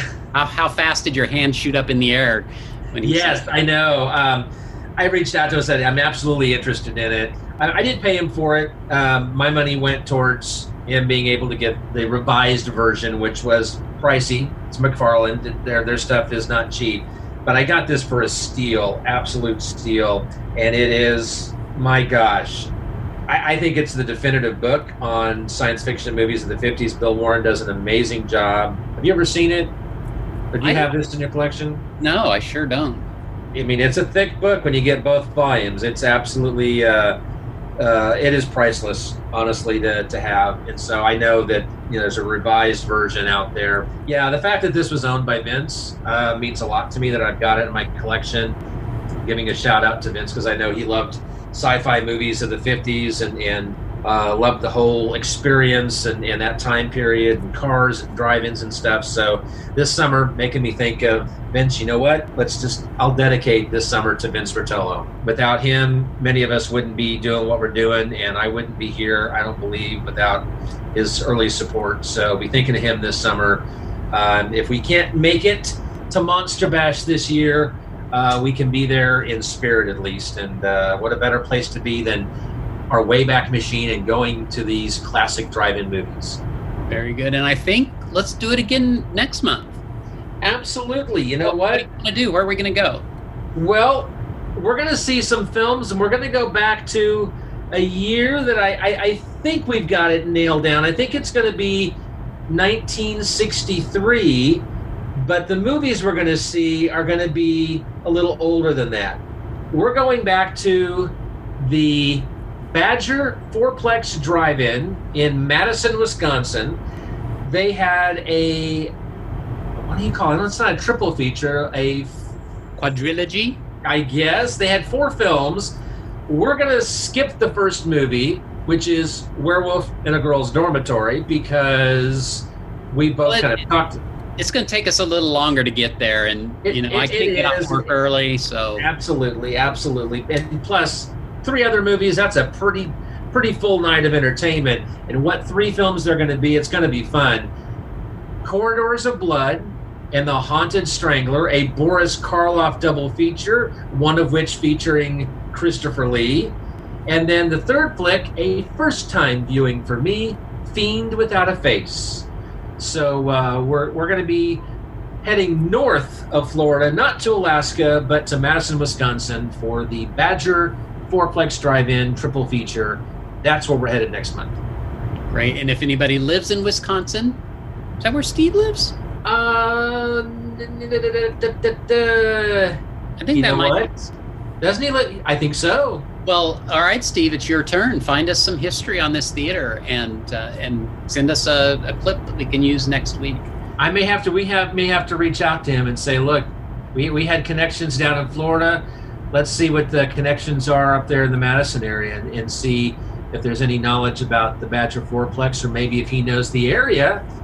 Where where is it now? I, I believe it is gone in 2020. I believe it's an industrial complex now. Steve, if you're listening, I'll reach out to you as well. We'll we'll uh, see what we can uh, find out about the whereabouts of the Badger in 2020. But we know that in 1963 they were having a pretty cool night of uh, films, and that's where we're headed next time. Yeah, and and so if Steve does decide to do that, let's remind him how to do it, and and everyone else as well. We have our our hotline, if you will, 616 649 2582. Email classichorrors.club at gmail.com. You can rate us on Apple Podcast. And please, please, you are invited to join our Facebook group page, the Classic Horrors Club Podcast. You got anything else? I'm good. Well, you know what? I've got this great song now that we're back in 2020. It's on my iPhone. I downloaded it from Apple Music. It, it's by an artist called John Cooper Clarke, his 2002 compilation, The Very Best of John Cooper Clarke. I really want you to hear this song. It's called I Married a Monster from Outer Space. That sounds awesome. All right. Well, we're about home. I'll drop you off, and uh, we'll see everyone the next month. Take care, everyone. Stay safe.